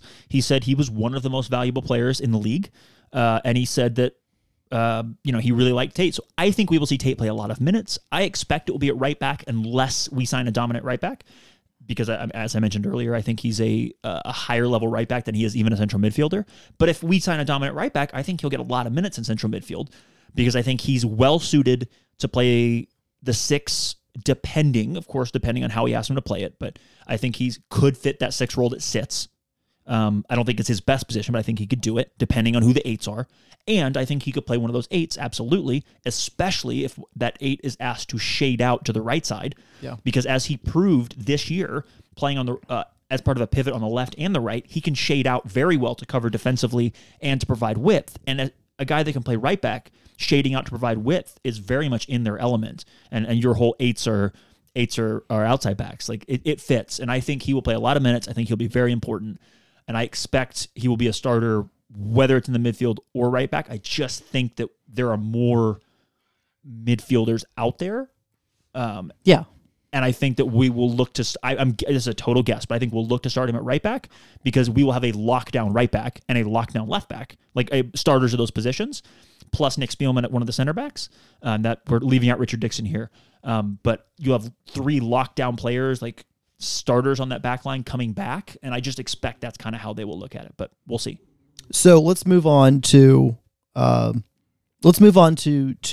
Richard Dixon and Juan Hernandez, because I think there's more, there could be more debate about these two guys than really anyone left of the returners, which is just really Brett and Damian. So Richard Dixon can be a center back in a back four, although I don't think it's his best position. Can also be a right back. Can also be a right back. Can also be a 6. And if I look at... And also, let's remember, like, Richard Dixon is what, 30, 32, 31? He's got some miles on his legs, and he's got a history in especially 2019 and 2020, and the first part of 2021, of some injuries. He was very, very healthy through the summer and fall, and very influential. But I think there'll be some look at where is he best suited, and it could just be on based on players that are around him, other players on the team. But where is he best suited, and where is he least likely to rack up a ton of miles on his legs? And I think playing as a right back will rack up miles on his legs. Especially in Rod's system. Yes. And the reason that Fuller had said, I don't think he said it on the podcast, I think he said it to us privately, but this isn't a secret. One of the reasons he played him at right center back and not right back was that they wanted to keep one of CFC's most influential players on the field, and one of the best ways to do that was to ask him to do less running. Yeah. And so moving him from right back to right center back really maximized his health in theory, and I think the results show that. It also got one of our better players on the ball more compared to the amount of touches that he got at right center back versus right wing back. Correct. Were far, far more. And in the midfield too, towards the end of the season. Yes. And in the midfield, he did do a lot more running in Fuller's system. I think you're right, and I think this is where you're going. We're going to see him some at right center back. We saw him a little bit at left center back, don't forget, during the year. And I wouldn't be shocked if we saw him occasionally there, because you're going to play players that have good judgment and good athleticism. And I think that he fits in a lot of places. So you're going to play those players when the chips are down and you need help. And Rod played, he played center backs all over the place. He played center midfielders all over the place to cover things. So I think you'll see him a little bit everywhere. But I suspect the six and right center back are where you'll see him most of the time. And where I hope you'll see him most of the time. But here's the thing. I hope that we see him I hope that we build a team where he is the extra player. And we've talked about this before off air, but where you build a system in which he is not a starter, and then he ends up a starter because he's one of the best players. But I mean, it's the idea that like you can select your ideal 11 perfectly, like everyone's in their perfect positions, whatever else is, and you better have two other guys that are starting level quality that can play like positions. Like 2-3 positions, so that, you know, because you're not going to have the same starting lineup for 30 straight games. It's not going to happen. And so he's going to end up starting 25 of these games anyway. And I think that you're going to look at a guy. I think you actually look at like a guy like Tate like that. Guys with positional, like we've said, he could start in center midfield. He could start at right back. We're not saying he's a right back that could occasionally start. We're saying he's starter level at both positions, probably. Richard Dixon is starter level at probably 3 positions. The 6, right center back, and right back, and can cover a few others. So if you build a team with him as the extra guy and he just ends up starting, you have a much better team because whoever he's pushing to the bench or whoever he's starting in place of because they're hurt or because they're tired or whatever, you as a team have less of a drop-off. Whereas if you build him as the right center back, the next guy's not likely to be as versatile and as good at as many positions. So finding that guy to be quote-unquote off the bench. We're using just roster-building terms. Because I still think Richard Dixon is going to start. If we play 35 games, I expect he'll start 26 of them, assuming he's healthy. 26 or 28 of them, he'll get a couple rests to keep him healthy. Yeah. But you know, I just expect he'll start kind of everywhere. And the 6 and or right center back, I think my projection, I think is more of a 6 because we can use one of the ways you keep the miles off of his legs is you just tell him sit in there, protect the center backs.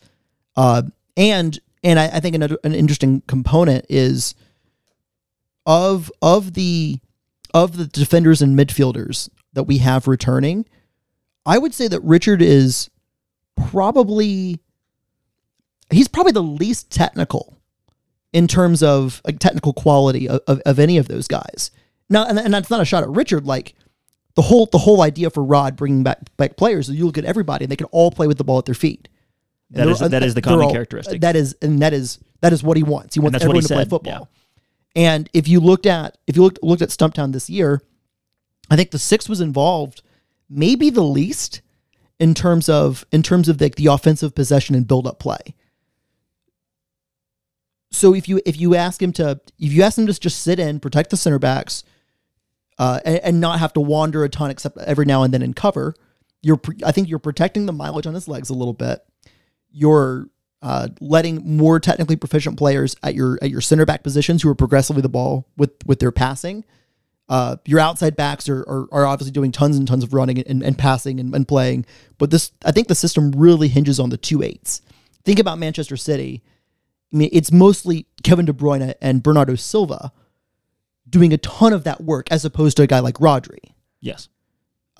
So I think it's the 6. Also, who do you trust on this roster so far to make the tactical foul? To Richard Dixon, nobody else. To step forward and take a risk to stop an attack. To recover and stop an attack. To tell other guys where to go. That's all Richard Dixon, right? Yeah. And at the 6, he's in the dead center of the park. I think it takes, in Rod's system and how we think he's going to play, I think it does maximize his abilities and his strengths. More than any other position, though I do think he will see a lot of minutes at right center back and probably some minutes at right back too. Can I make a hot take here? Yes. I'm not saying I'm going to like it, but you can make it. If Richard is the regular starting six, I think he's going to miss more than one game for yellow card accumulation. You would like that, wouldn't you? Not him missing, but like fouling the fact that he's getting is winning. Tactical fouls and tactical fouls. Juan Hernandez, captain, leader, legend, the guy who's now the by far the most tenured guy on the roster, which is sad because it's sad to see other guys go, but also happy to see Juan back. Also, 22 appearances away from the all-time appearance record. Nice. Raise one to you, Capitan. Yeah, I really, really hope we see him break that this year. Yeah, for sure. So Juan's an interesting one for me because I don't know if it's known exactly, at least in my head, where Juan fits in best into the system. And here's why. I think he was... You're about to chastise me right there, weren't you? I'm about to say that I think we're going to disagree real hard, so go ahead and say your piece. Okay. So if you think about in the Fuller 3-4-3, he played occasionally as that false nine, very occasionally, only in those I think only in the Independent Cup. He played a little bit as one of those 2 10s underneath, and he took that role. And never he never really went to the sideline. Like Brett Jones would occasionally go to the sideline with that role at kind of a winger at times. Juan never really did that. He stayed more centrally. I don't know if I expect him to slot in as one of our winger tens in the new year, which kind of leaves him as a 6 or an 8. And I think it might be a return to 2020 Juan Hernandez, where he's kind of the lone six. Not asked to do a ton of running all over the place or anything like that. He kind of holds in, sits, reads the game, and distributes from there. And then you let the other central midfielders do a lot more of the two-way running. Think Andrea Pirlo. I'm getting a look right now. Think Andrea Pirlo. Look, I know they both had long hair, and they both are foreign. Think of Andrea Pirlo in the Juventus days, really towards the end of his time with Juventus. He was the lone six, just kind of there, holding the shape, distributing the ball, kind of going where he wanted to in possession, and he had crazy fuckers next to him. I mean, Arturo Vidal, Paul Pogba, Claudio Marchisio. They were the ones racking up the miles on their legs, doing all kinds of the two-way work. That was when your boy Antonio Conte got it all done. The first manager that co-hosts Smitty and Matt have simultaneously liked at Spurs ever. That's not true. We both like Pochettino. Okay, that's fair. But Pochettino was not in charge when you both were big fans of him while we were doing this podcast. Correct, for sure. So if you look at... And so here's why I say that I think the return of the six makes the most sense. I don't think he'll be one of those. I don't think he'll be one of those eights. Now, as it's constructed in my head of you've got the six, you've got winger eights, you've got winger tens, because I think the eights will require too much running at a point where, I mean, Juan's 30, 31, he's got miles on his legs already, and he's better. When might be 32, I forget. Yeah. I forget. No, I'm with you on that part. But I just think he'll be better off in a system where he doesn't have to run and cover as much ground anymore. I mean, this is not Juan 2016 playing at the top of a diamond. The amount of running that was involved in that position in Bill Elliott's old system, because he's not going to want to play. He's not going to want to play on the sideline as well if he's one of those winger eights.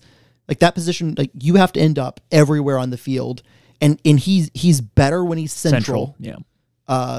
So maybe there's another angle to this, which is that maybe we don't play that 4-3-3 with 2 8s and kind of 2 winger 10s. Maybe it's more of a 4-2-3-1 or a 4-3-3 with 2 6s and a 10. In which case, like, probably plays that 10 role. You know, the classic number 10, static, you know, moves the ball through passing and finding gaps in the defense. Like, I think that could be really, really good for him. I'm curious about what your take is. So we talked about players a little bit that, or we mentioned, like, Spielman, for example, fits both a Fuller system and a Rod Underwood system, at least how we think it is, flawlessly. We think he fits both. I think Juan Hernandez did not ever fit a Fuller system. I would agree with that, by the way.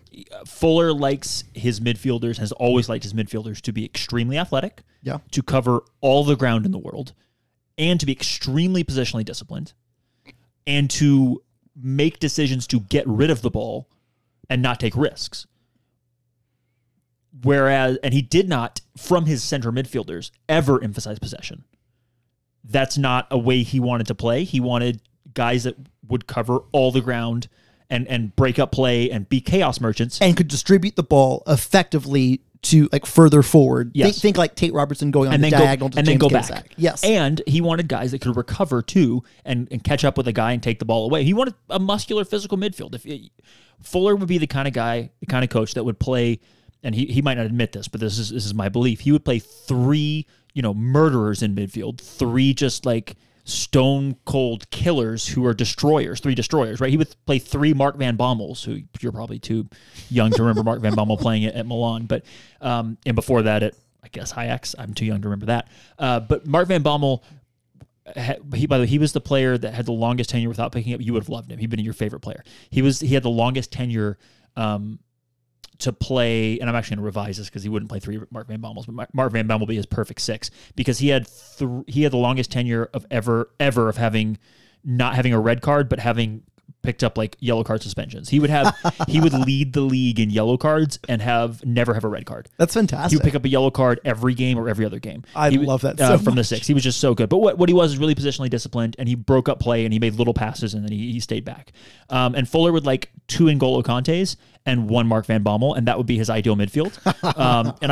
I'm sure Rob would appreciate Mark Van Bommel because I think he was he and Matt Aldred are very, very similar players. Yeah. As different, obviously, levels of play, but like type of players. But N'Golo Kante, I'm sure Rod would love, but he's not Rod's ideal type of midfielder, right? Rod wants a guy who's really good in possession, which N'Golo Kante's okay in possession, but he's a destroyer. And I'm sure N'Golo Kante would play on both teams, but his attributes are athleticism and breaking up play. And those are the things that Fuller loves, and those are not, quite frankly, what Juan Hernandez is. Correct. And definitely not at this age. You know, he has lost a couple steps, which is very normal. He is still, I believe, capable of being very productive in a system where he has the ball a lot, and I think he was the player that was least well-suited for how we ended up playing most of the year. Yeah. We played formations that put the most players in their best positions, including Kasach. We talked about a left wing back and this, that, and the other, but we did not ever put Juan Hernandez in situations in his best position. I would argue until the end of the year when he was playing a lot as the 10. When we went to that, like, whether it was the 4-3-3 straight up or the 4-3-3 offset, we started playing Juan at the 10, partly because Kaio's emergence at center defense allowed Richard Dixon and Spielman to go to midfield. Well, and once you saw Richard Dixon paired with either Tate, depending on when it was, Tate in midfield or Juan in midfield, you saw the midfield just be better. And one of those reasons why was because you had an excellent athlete in Richard Dixon who made good decisions, who covered a lot of ground, and who was a good leader and made up for the fact that Tate covers more ground than Juan, but he's not a super mobile guy athletically, right? He's a very good technically and he covers enough ground. Juan covers less ground than you'd like him to, but hopefully he still makes good decisions. He's still very good on the ball. He's still Spanish. He's still Juan Hernandez. And Richard Dixon really helped make up for some of Juan's, like, weaknesses and let Juan just play to his strengths more. And in this system, I see your point at the 6. I do see your point there. I am skeptical of that as Juan's position. I'm very skeptical of that at Juan's position. Okay. We disagree. I think you could see him play some time there. I think you will, because Juan likes to wander. He likes to go get the ball. He likes to go beyond the ball. He likes to move around and interchange.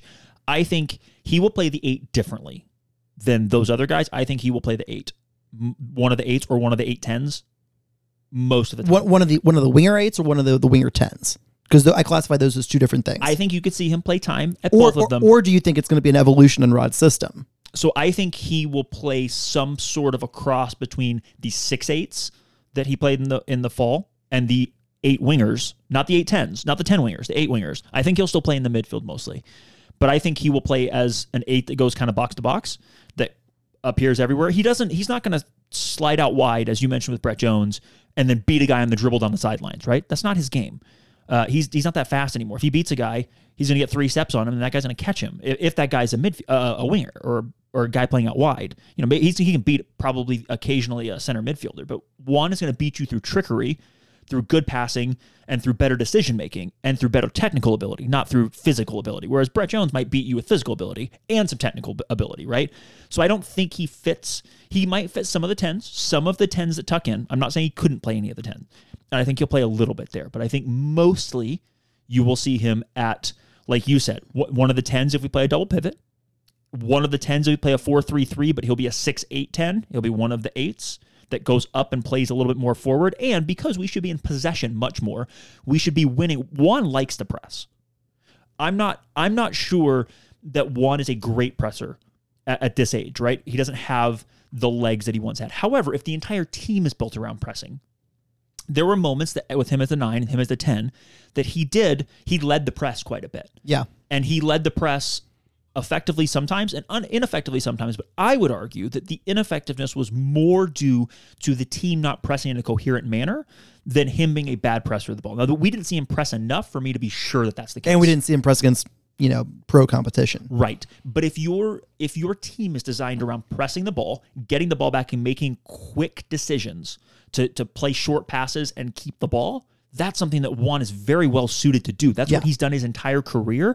And if we're on the ball more, if we are pressing to get the ball back and then recycling the ball, keeping the ball, playing the ball, those are things I want Juan doing. What I don't want Juan doing is playing in space when there's a bunch of players running on him, when he's playing 2-on-2 and there's 2 players running at him and he's backpedaling or trying to get back to stop that play. That's not his game. Yeah. And asking him to do that, like, that's just not and I'm not shitting on Fuller here, but that's not his game. Correct. And he was doing that because that was what the system asked, and that's what put others in a good position to do. But I think this system will put him in a much more...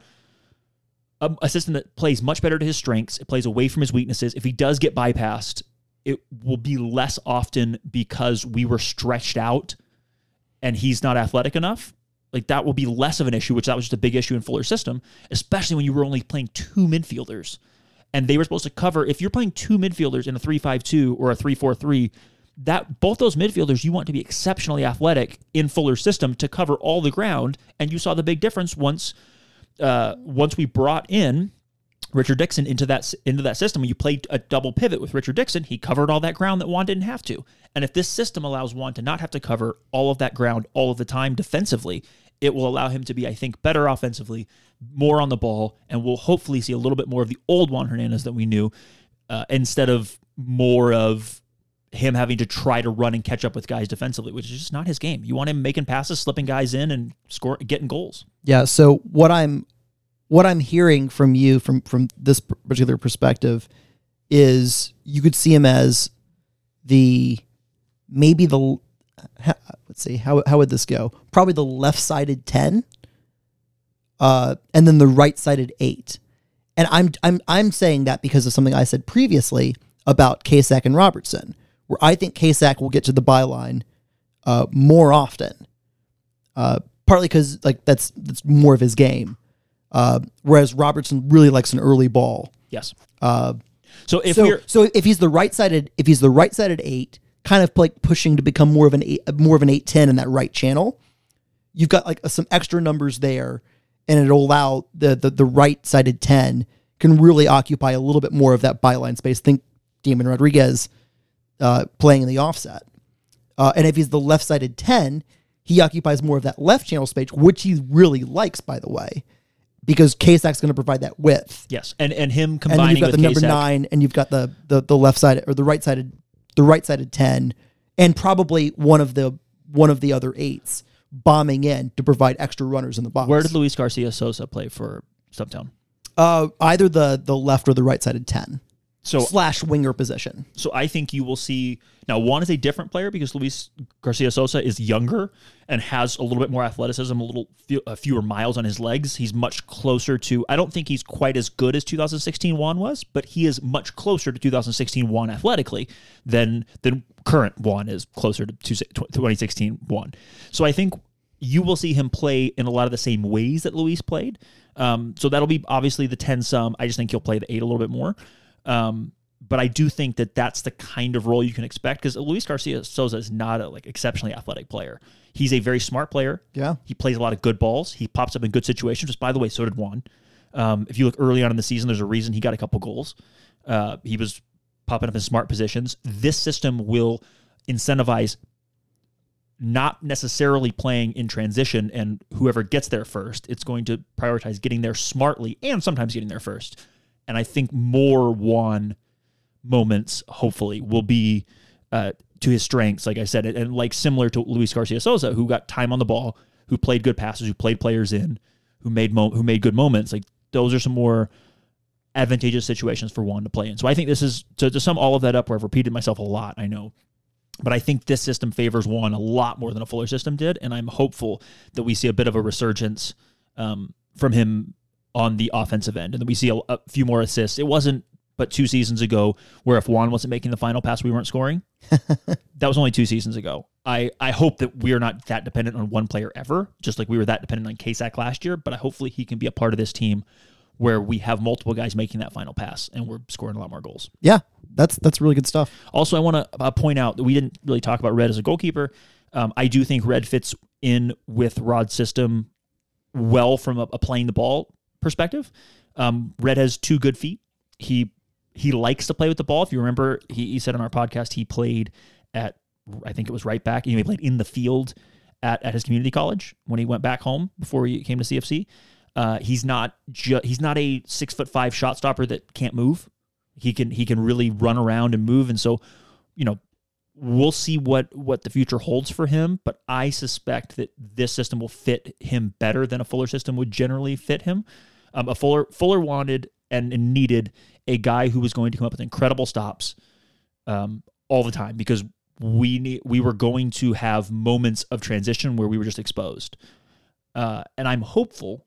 And then the goalkeeper was also not supposed to have to make a ton of short passes. The goalkeeper was supposed to make good decisions and get rid of it when the time came. And Rod's teams don't get rid of it. So we'll see how that works. That's tough. That's a tough ask for a goalkeeper. So I'm not saying that it's going to be easy, but I do think Red's technical abilities fit well what Rod likes to do, which is play the ball, keep the ball. And Red's still young. He's, again, good with both feet, and he's mobile. So hopefully that provides him a system where he can really flourish. Yeah, I would agree with all of that, for sure. We've got 2 players left. Brett Jones, Damian Rodriguez. Brett Jones! Let's leave Damian to the end. Okay. So I think we can talk a little bit extra about Damian as you and I, I'm sure, would like to. Sure. So with Brett Jones, I don't even think this is a hard one. Like, he probably slots in as that left-sided winger 10. Yeah. Most often. Yeah. He probably could play the 9 a little bit. But like we've talked about, he plays the 9 differently from a classic 9. Yes. That I think we're both looking for. But like I believe his best position is the 11, the left winger in a 4-3-3. And if you or some version of a 4-3-3. If you've ever noticed Rod's Twitter handle, it's cut inside. Brett Jones is right-footed. Yeah. Plays on the left side. Yep. I think, so I remember I hit you up when I was in Brazil. I went to a soccer game. It was Santos Flamengo, and it was Flamengo at home. And Flamengo is and was the better team. They were in 2nd place. Santos was in 5th. Flamengo won in 2019. They were very good in 2020. I think they also won the league in 2020. They did not win the Libertadores in 2020, though. And then they didn't win it. They went to the final in 2021. But anyway, the point is they were a very good team. They dominated that game, including missing a penalty off the post. They conceded a breakaway goal, and then their entire offense was dominated by 2 left-sided players who were both right-footed. And there was a real problem because every time they would cut in, every time they would cut wide, the defense knew, because these were not Reese Williams playing left back, who has a good left foot and a great right foot, or heaven forbid if you play James Kasach on the right side, he has a good right foot and a great left foot, so they could still go to the byline. These two dudes were incapable of going to the byline. It was infuriating because you would watch them create space, do really good 1-2s, and start to go to the byline, and then everyone in the entire stadium, all 45,000 people, knew that that player was going to cut back on their right foot. There's both their left back and their left winger.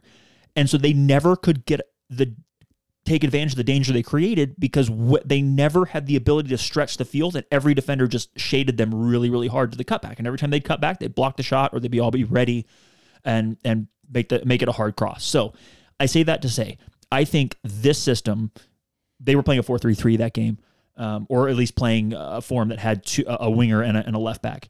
And I think that you'll see in Rod's system that it's really important, and I believe it's really important to have a left-footed left back if you're going to play a right-footed winger. I think wingers that cut inside are very valuable, very interesting, and very fun.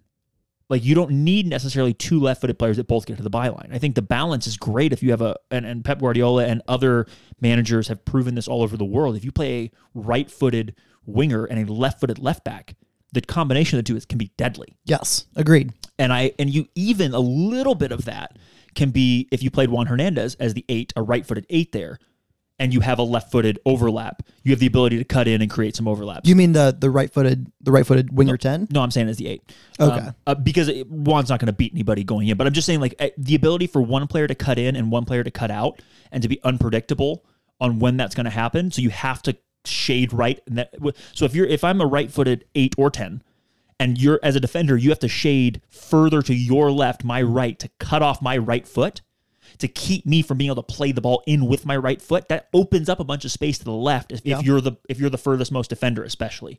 And so I'm really hopeful that we see a resurgence and a second year for Brett Jones that allows him to cut in on his right foot and have Kasach overlapping. And they should be able to create some real havoc. And honestly, I could see Juan Hernandez, Brett Jones, and James Kasach being a real handful playing triangles on that left side as the 8, 10, and left back overlapping. When you look at the technical ability there and just the good right foot of Brett Jones, he's unpredictable. He loves to go to goal. He's a very direct player, and I mean that in a good way. He's a very direct player. Yeah, and one of his best qualities is surprising the goalkeeper when he takes the shot. Yeah. Like think about the goal against New Amsterdam in the Legends Cup. Think about the goal against Michigan Stars in the spring. Both of those came in moments that the keeper did not expect. Now, granted, like the New Amsterdam one's a breakaway anyway, one-on-one with the keeper. What was the goal he scored at the end of the season late to make it 2-0? The Chicago. Yeah. I mean, also, look at that goal. Like, from that angle, nobody shoots it like that. And he landed Donovan to him. He just like put it around him and over his head. Yeah. And so that's he scored 5 NISA goals in how many minutes? I'd have to look it up, but it wasn't a crazy ton. He wasn't at 1 goal per 90 by any means, but he was much better than you would expect in goal production versus minutes played. And I think that while I don't know that Brett Jones is a starting left winger because we've only signed 8 players. So there's a chance we sign. He is right now. Right. Yeah, he definitely is right now. There's a chance that he is playing some number 9, some 11, or some of the, one of the 10s on the left side, and occasionally maybe on the right. I haven't seen him a ton on the right. Maybe he can play that a little bit too. My point being is maybe he's one of the rotational players. Maybe we have 4 starters kind of, or 5 starters for 3 positions, or maybe he's a nailed down starter on the left side. I don't know. But I think the left side of a 4-3-3 favors him. I don't know that Rod's, and I think you and I actually disagree on this. I don't know that Rod's system actually favors him more than Fuller's system did. Playing on the break direct is, in my opinion, Brett's game. And I think anything that gives him a chance to get the ball in space, preferably on the left channel, where he can look at, he can like face up a defender. Maybe it's the left back. Maybe it's a covering midfielder or whatever, where he can face the game, look at it, can go inside, can go outside, can play a combination with the left back or with say with say the 10, something like that. I think that's where he's best suited. And I think the system, especially if they emphasize that he ends up in certain positions at certain times, I think it could be really, really good for him. Yeah. So and because he'll make runs in behind in possession. And that is also something he's good at. Yes. And I think that was a feature. You want to talk about features that were missing with Stumptown. They had guys occasionally being able to make runs in behind, but they were usually tracked pretty well because there was no actual number 9 to hold up the ball at all. So so like interchanging runs is something that will definitely be a part of the system. You know, some guys coming in short, some guys, you know, trying to sneak in behind. And I think if he's one of those guys sneaking in behind, and there's a reason for why, and just the defense wants to make sure the center forward is taken care of, he'll be able to slip in behind. Well, and just like we saw towards the end of the season, if he comes in, or not even end of the season, all season, if he comes in late in a game, and especially if you're chasing a game with tired legs, give him a little bit of space. Yeah, he's dangerous. Yeah, you're in trouble because Brett's a good finisher. He is good at putting good shots on frame that went in. And I think I'm not saying he's not a good finisher. I'm just saying we have five goals. So like that's hard to say like somebody's a plus finisher, but he's definitely not a bad finisher, and he definitely got it done in low minutes. I do agree with you. He may fit well in the system. I just think he fit really well in a Fuller system. I don't know. I'm very excited to see what he brings back. This is a really, really big year for him. It's his second year, and yeah, it's a really, really big season. Right before we talk Damian, one note about Stumptown that I don't know if listeners know. I don't think we've talked about this on a podcast. Stumptown, or we haven't talked in depth about it. Stumptown in the, you asked Rod about this exact thing. It was my question from Brazil, which is that Stumptown beat Detroit in Detroit in the fall in 2021. They beat LA. They drew them in Detroit in the spring too. They did lose to Detroit still, but everyone lost to Detroit. So they beating them away from home. That only happened, or beating them only happened like 3 times at their place in 2 seasons or in 2 years, 2 calendar years, and we were one of them, and Stumptown was one of them. So I think that's interesting. I do think that's significant. They beat Cal United once. They drew LA Force twice. Yeah, and they beat New Amsterdam twice. I know one of those New Amsterdam games you don't count, but those are still, and that's fair. But those are still the 4 teams that finished above CSC. Yeah, and then Stumptown came in below us in the table because they managed to drop points. They got beat by us 3 times. Twice. I'm saying 3. Okay, they lost. They got beat by us twice. Did they beat us once? Or they beat us in the spring, but not in the fall. Wow, I've blocked the whole spring out. So they beat us once, and they lost to us twice. But they also, you know, they lost some games, and I don't know who they lost to because I did not look in this in depth. But between the Bobcats, 1904, all the teams below us in the table, they managed to drop enough points against them to finish below us. Yeah, I think they played Michigan Stars 3 times this year and finished all 3 of those games were 0-0. There's another, by the way, drawing, well, in the spring, it wasn't that impressive because Marcus murdered the Michigan Stars and they couldn't do anything after that. But in the fall, Michigan Stars were back to being pretty good. And yeah, what I'm getting at is that they had the exact opposite fall that we did. So they finished 3 points below us. They finished essentially 1 game. We could have been tied. If you listen to Coach Underwood, he says that they had better XG. They didn't have a finisher. We could take that at face value. I'm not going to. I'm going to say that that wasn't. Now, I'm not saying it's not true. I'm just going to throw that out of the equation.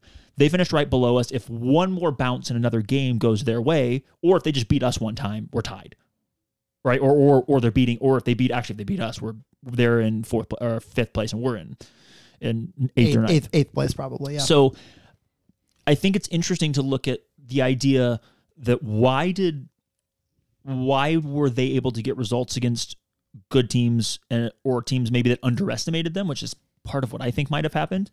I think some of those better teams may have underestimated them, and they were able to kind of keep the ball and take advantage of opportunities, and then against teams that maybe bunkered against them.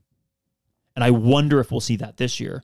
So if a team bunkers against you and you're a possession team, that is where Rod's idea that we didn't have a striker so we couldn't finish, yeah, that kind of comes into play a little bit. I think that comes into play, but also I think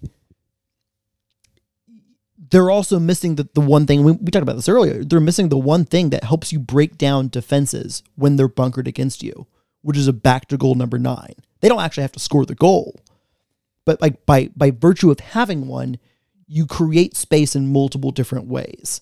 And it allows you in tight spaces, someone that can, whether it's maybe flick a ball on or really just anything, it allows you to have something to play off of that isn't like constantly like you're running into the midfield.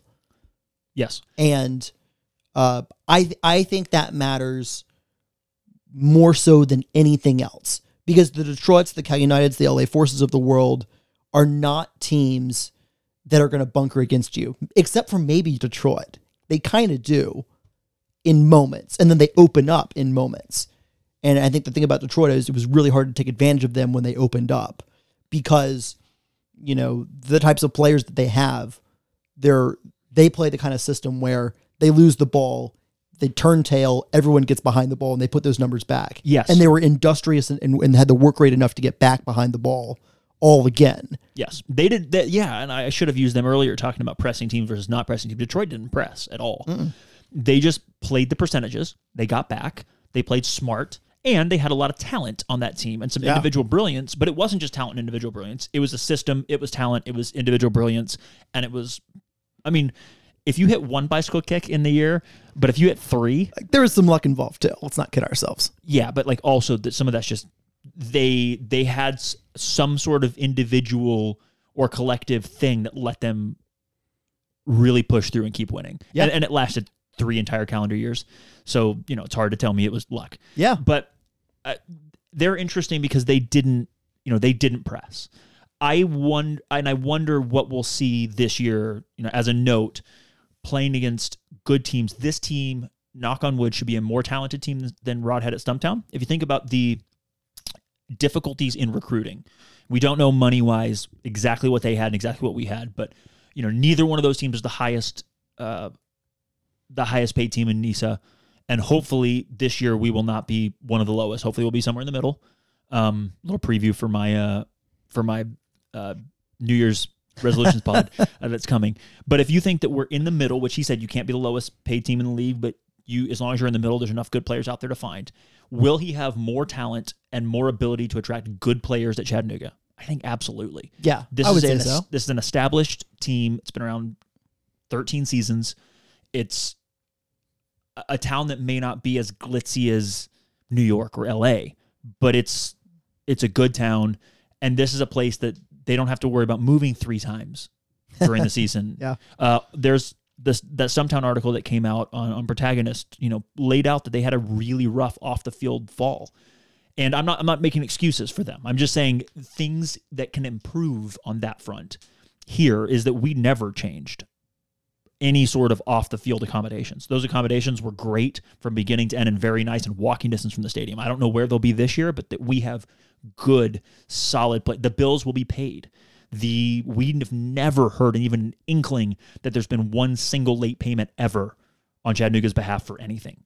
Whereas NISA, the league, who was running Stumptown, is known to pay the referees late. Fuck you, NISA, and or not pay them at all. There's rumors that they didn't pay some of Stumptown's wages on time. An event maybe they came through eventually or didn't. I mean that article was it's Protagonist, so who fucking knows? But like also. I doubt they published things they made up. So my point being is, and I'm not making excuses for Rod, you, and I'm not making excuses for Fuller or anybody, right? Your results on the field are what they are. But going forward, those should be things that should be better in Chattanooga for Rod. So hopefully he can attract better talent. And if he can attract better talent, my hope is, this is my hopeful offseason take, is that they're able to put together a squad that could be better offensively than Stumptown was in the fall. And that can be similar or much more closely related to Stumptown's spring performances, which were, again, at a very, very big disadvantage from throwing things together at the last possible minute. And I will set the expectations pretty high. I won't say them here. I'll say them later on our pod about our New Year's resolutions for the club. But yeah, I think that this is a big year for Rod and for CFC, and I expect a step forward from both going forward.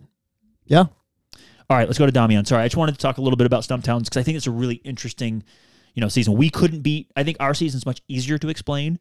We managed to get. We dropped some points we shouldn't have dropped, but in general, we got the points against the teams below us, like the teams that we thought we should beat or at least tie, and we lost a couple of those, but that's just how it is. And we could not beat the teams above us, whereas Stumptown did the exact opposite. And I think that's very, it's interesting. All right, so Damian. Fuck, Damian. Sorry, Damian. There's no way you listen to this, but I'm sorry. Fuck you, Fuller. I miss you. I'm drinking a seltzer in your honor, but fuck you for getting that stuck in my head. So Damian, is this the biggest signing, professional signing in CFC history? And if yes, why? And if no, why? Yes. Not particularly close, honestly. Why? It's a proof of concept for me that in a town our size, in a market our size, that a player can come up from this local area and at the end of high school be good enough to play professionally. Even if it's Division III, he's good enough, and he proved it. By the way, like this isn't controversial. No, he proved it in his time with the club on the academy contract. He was good enough to play. He was not just good enough to play. He was good enough to regularly be in the 18 or will be in the 18 in general, be in the starting 11 towards the partway. He started a couple games early on in the fall. And then really came on towards the end of the fall season. Yes. And not just like be a starting 11 player. Let's go one step further to be one of our most important and influential players on the field. Yes. Wow. Little sound effects there. Yeah, no, but that was, I was waiting to hit that because that's for Damian. Yes, I could not agree more with everything you just said. And I want to add a caveat in here. This was a rough season, objectively. And this is, objectively, if you go look at the numbers, the worst season of CFC's amateur or professional history, like our history. That's a bummer, but that just is what it is. For all of the good and bad that happened, and for all of the good and bad that happened in Fuller's tenure, and we had some really good stuff too, right? His handling of Damian, his development of Damian, his bringing him along and helping him develop into the player that he is now, has been exceptional. Mm-hmm. I have nothing that I would change about any of it. From bringing him in when he was a player, if you remember, that could only play for 10 minutes before he was completely gassed. And then he could only play for 45.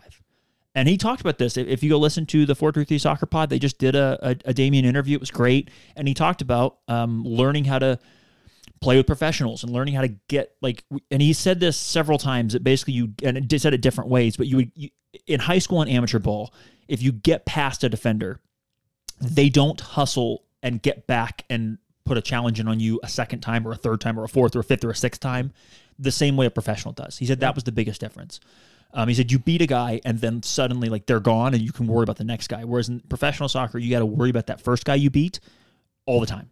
He said in amateur soccer and in high school soccer, no one could keep up with him. As soon as he got past him, he was gone. And they wouldn't keep trying the same way that a professional. He's like a professional's fit and they never give up and they will come back and get you.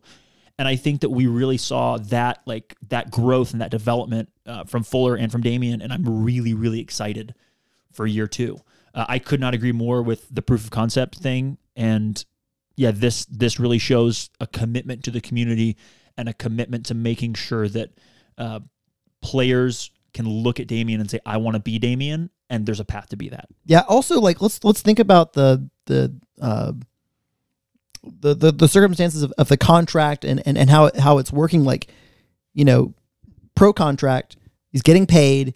There's the educational component as well. Yeah, so that he can talk about the educational component a little bit, because he's a guy who had full ride offers from colleges. Yeah. So I don't want to belabor some of the stuff that's been put out, but the idea that he'll get college credit reimbursement for college credits so that he can reach his dream of being the first person in his family to go to college, while at the same time playing soccer as a pro.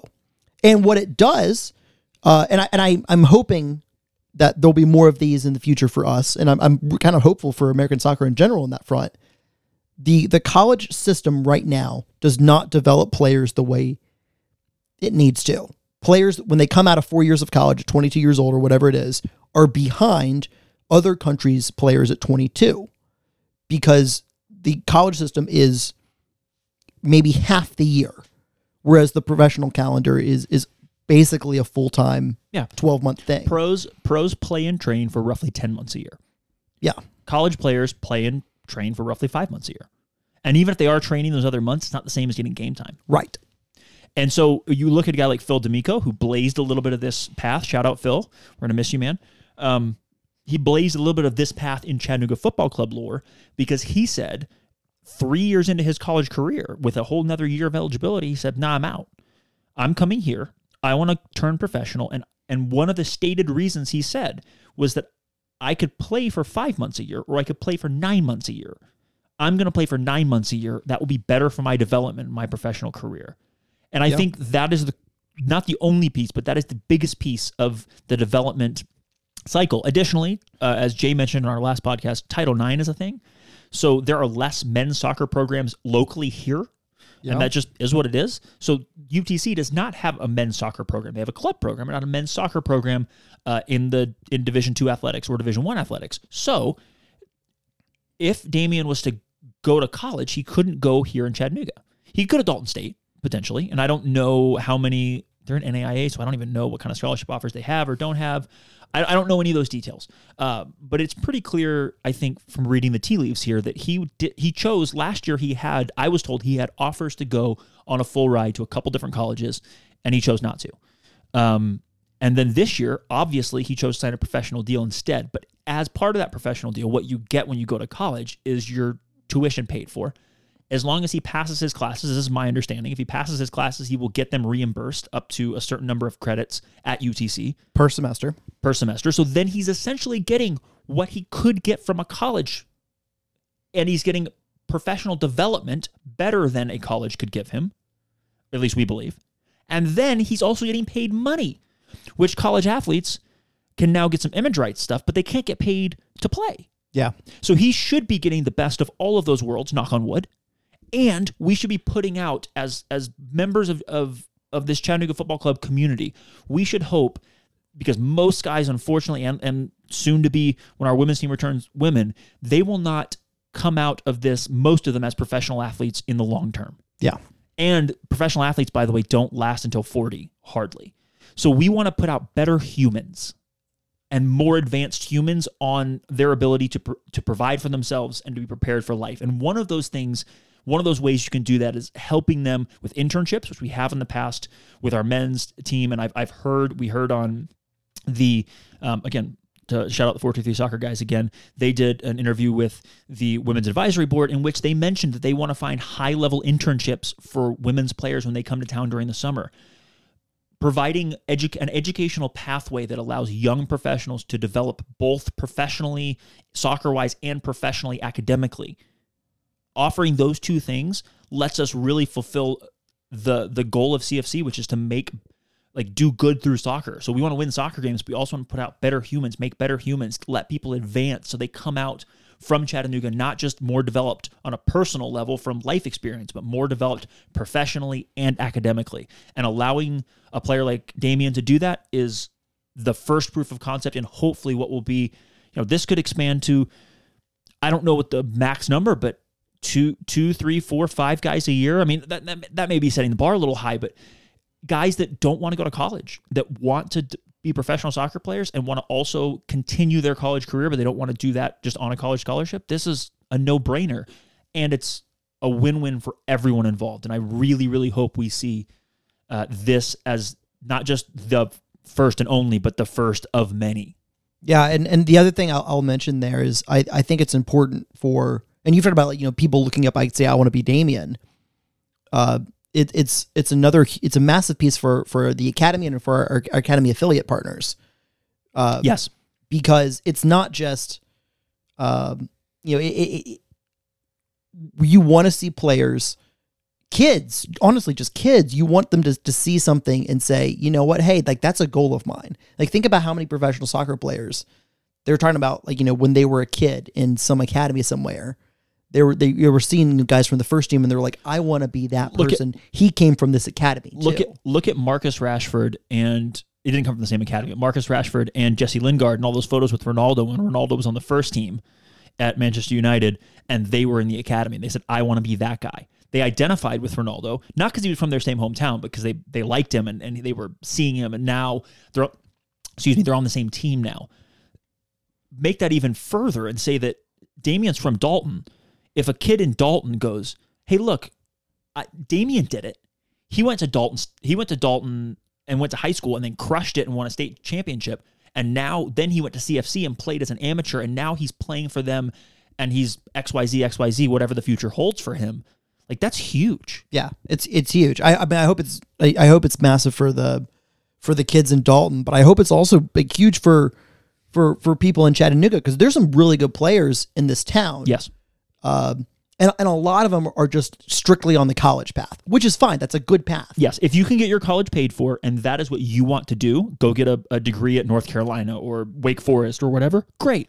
But if that's not what you want to do and you don't want to go play college soccer, this is another opportunity. But also, how many of those players that are churning out going to college that are good players, how many of them are going on to play pro? Exactly. Also, how many guys how many even want to is another question. Think about Kieran Bywater. He got absolutely shafted by West Ham. At least that's how I look at it. And he got cut as a 21-year-old, essentially 20-year-old. Yeah. And he hadn't gone to college. And so he was able to get a college scholarship here, and he got fucked over by the NCAA. If he had been able to take this deal with us, imagine that. Imagine if he had been able to take I can take X number of credits at UTC, and as long as I pass them, I'll be reimbursed for them. Like, I can play here as a professional player. Yeah. And granted, there's some visa issues and whatever else from a foreign player, but I'm just pointing out, like, a guy like that, let's just leave the visa issues out of it. A guy like that deserved to be able to play both professional soccer and get a degree. Correct. And the NCAA fucked him over. Yeah. And West Ham fucked him over. And CFC hopefully can be a home for some of those types of guys to help them, because the soccer system all over the world does not necessarily, like, it does turn out better pros. It is arguable, and I would argue that maybe it doesn't always turn out better humans, because if you wash out at 24 with no college degree and no skills training, and you've been essentially in an academy learning only about soccer and very little about the world and somewhere else around the world, you may not amount to anything, or maybe tougher for you, I should say, to make it in the part of the world that isn't athletics. Let's put it that way. Whereas here we do the opposite, right? Everything is scholastic, and then maybe you don't advance athletically. Maybe we can somehow balance some of those for a handful of these guys and provide the ability to make progress on both sides of that, so that you, when you do quit playing soccer professionally, you're able to have a leg up. And you're able to be in a better place. And when you're playing professionally, you can be hopefully a couple steps ahead of those guys that went to college. Yeah, I agree with that. I agree with all of it. To wrap up the Damian bit on kind of position where he probably plays, I don't think this is. Sorry, I've been holding all that in for a long time. I don't think this is that hard or controversial. He's one of the winger. He's one of the winger tens. I mean, like, he can play centrally. He can play out wide. Good creatively. For others or for himself, like, this isn't a particularly hard one. Like, I think he has a chance. I think you said it incredibly well. Fuller did an amazing job with Damian, bringing him along, getting him ready, and then making him make a real difference at pro games. And I think in Rod's system, Damian's going to have an opportunity to really take another step forward. Now, it should be noted, he's young. Like, it'll be his first full professional year. He's going to have some. I bet he's going to have some really, really high highs. And he's probably going to have a stretch where he doesn't play very well because he's young and it's his first pro season. And honestly, this is normal. We don't remember this season because, again, Fuller did a really good job of playing him in moments where he could succeed. But there were a couple games where he played 45 minutes. And he was gassed at halftime. Then he played another 10 minutes, and he was, no offense, worthless for that 10 minutes or that 15 minutes or that 20 minutes in the second half. And that was growing pains. You are 100% correct that this will be his sophomore season, almost almost universally, the sophomore slump in soccer, the sophomore wall, you see it in MLS when college guys come out. You see it all over the world. Well, not even all over the world, in domestic soccer here, but also all over the world too. Guys are not used to playing this long of a season at this high of an intensity. Yeah. And they haven't learned how to find that second gear or find that new development once the league kind of figures you out, right? So defenders are smart. And one of the things some teams tried to do was just kick the shit out of Damian. And it worked to a certain extent because it did not slow him down or stop him. But if you kick him enough times and the referees do a poor job, like that will. I mean, Kafari just murdered him. But what you also found out is that Damian also grew a little bit and got a little smarter and started figuring out where to go and how to deal with that. What we got to see is next season how do teams adjust, because if he plays if he starts next season the way he finished this season, he will be one of the most important players on whatever team he's playing on, which will be whether that's Rod Underwood's team or Peter Fuller's team. And that remains to be seen, obviously. Like you said, I agree completely. He's a young player. He will have ups and downs, and we need to be with him and supportive of those ups and downs. I'll also point out that he played in an 18-game stretch and a little bit of the summer. But that CFC, we're looking at probably 30. I mean, like, we played 30 regular season games, essentially, or 30 NISA games in 2021. We're probably looking at a similar number. We're looking at ballpark 30. So, like... he's going to be involved now in a longer stretch. Yes, 100%. Well. And so I think that you're 100% correct that he will have ups and downs, and that is normal. That is how it has to be. Yeah. If he's just dominant, then he's not going to be here but for about 6 months. But he's going to have ups and downs, hopefully more ups than downs. But what we are going to see, and I don't know what unlike the other guys, I don't know what system he is better suited to. This one or the previous one. And I say that with he's just going to be hopefully a better player and continue to improve. And I don't know if we'll be able to say that it was better or worse for the system in which he was playing, because he should be a different player this year. He's 19. He's going to develop, and he should develop and continue changing. And, hopefully for his, he grows a little bit. And shout out Cutler Coleman. He made a shout out to Cutler Coleman on the 423 Soccer Pod. He talked about how who impressed him. And he said Cutler Coleman. He says he's my size, but and I'm paraphrasing, so I'll get this a little bit wrong. But he's basically always in there, always in the middle of things, always really strong defensively, always running and really whatever. But I thought that was interesting that he did mention that he's not a real tall guy, he's a little guy. So it will be interesting to see what happens, how teams adjust to playing against him, because he was electric and dominant. Teams always adjust. There is no player that is electric and dominant outside of Leo Messi that teams don't adjust to. And by the way, they still adjust to Leo Messi. They double and triple him. And then other players have to step up because you just don't pass him the ball as much. Teams will adjust to Damian. There's no doubt about it. The question is, how does he adjust to that adjustment? How does the team adjust to that adjustment? Mm-hmm. And then what does his 2022 look like? But I am really, really excited to see what 2022 holds for Chattanooga Football Club, for Damian Rodriguez, and for a Rod Underwood coach team that we said before. I'm really sorry to see Fuller go on a personal level. I'm going to miss him a lot. On a technical level, everything continues to turn. That wheel continues to turn, and now we're on to the next chapter. And what is CFC going to do? Hopefully, have a better season and win even more games. So. Matthew, if the people want to find you on the internet and yell about our bad takes today, where could they find you? You can find me on Instagram at IamCaniglio. You can find me on Twitter at WhiskeyIsFine. Folks, you can find me on the internet. Thank you for listening. If you made it through to the end, we love you. This was a very nerdy pod. If you liked it, would love to hear that. Actually, if you didn't like it, keep it to yourself. Yeah, should we be more nerdy or not? Yeah. So also, there's a Matt and I have talked about do we want to go super in depth on things like this, on tactics, on super, two dumb guys talking about nerd shit. What we think. Yeah. Is this good? Is this enjoyable? We could do this pod for everybody else. And we do these pods obviously for ourselves, but also we can have this conversation on the phone while I'm washing dishes. So we'd love to hear if you liked this episode, if it is a little bit of a departure from what we normally do. And thank you to my puppies for being mostly good. I don't think anybody heard any serious puppy noise, maybe a little bit of scratching here and there. And yeah, we love y'all. We'll see you soon. And yeah. Happy New Year. Happy New Year.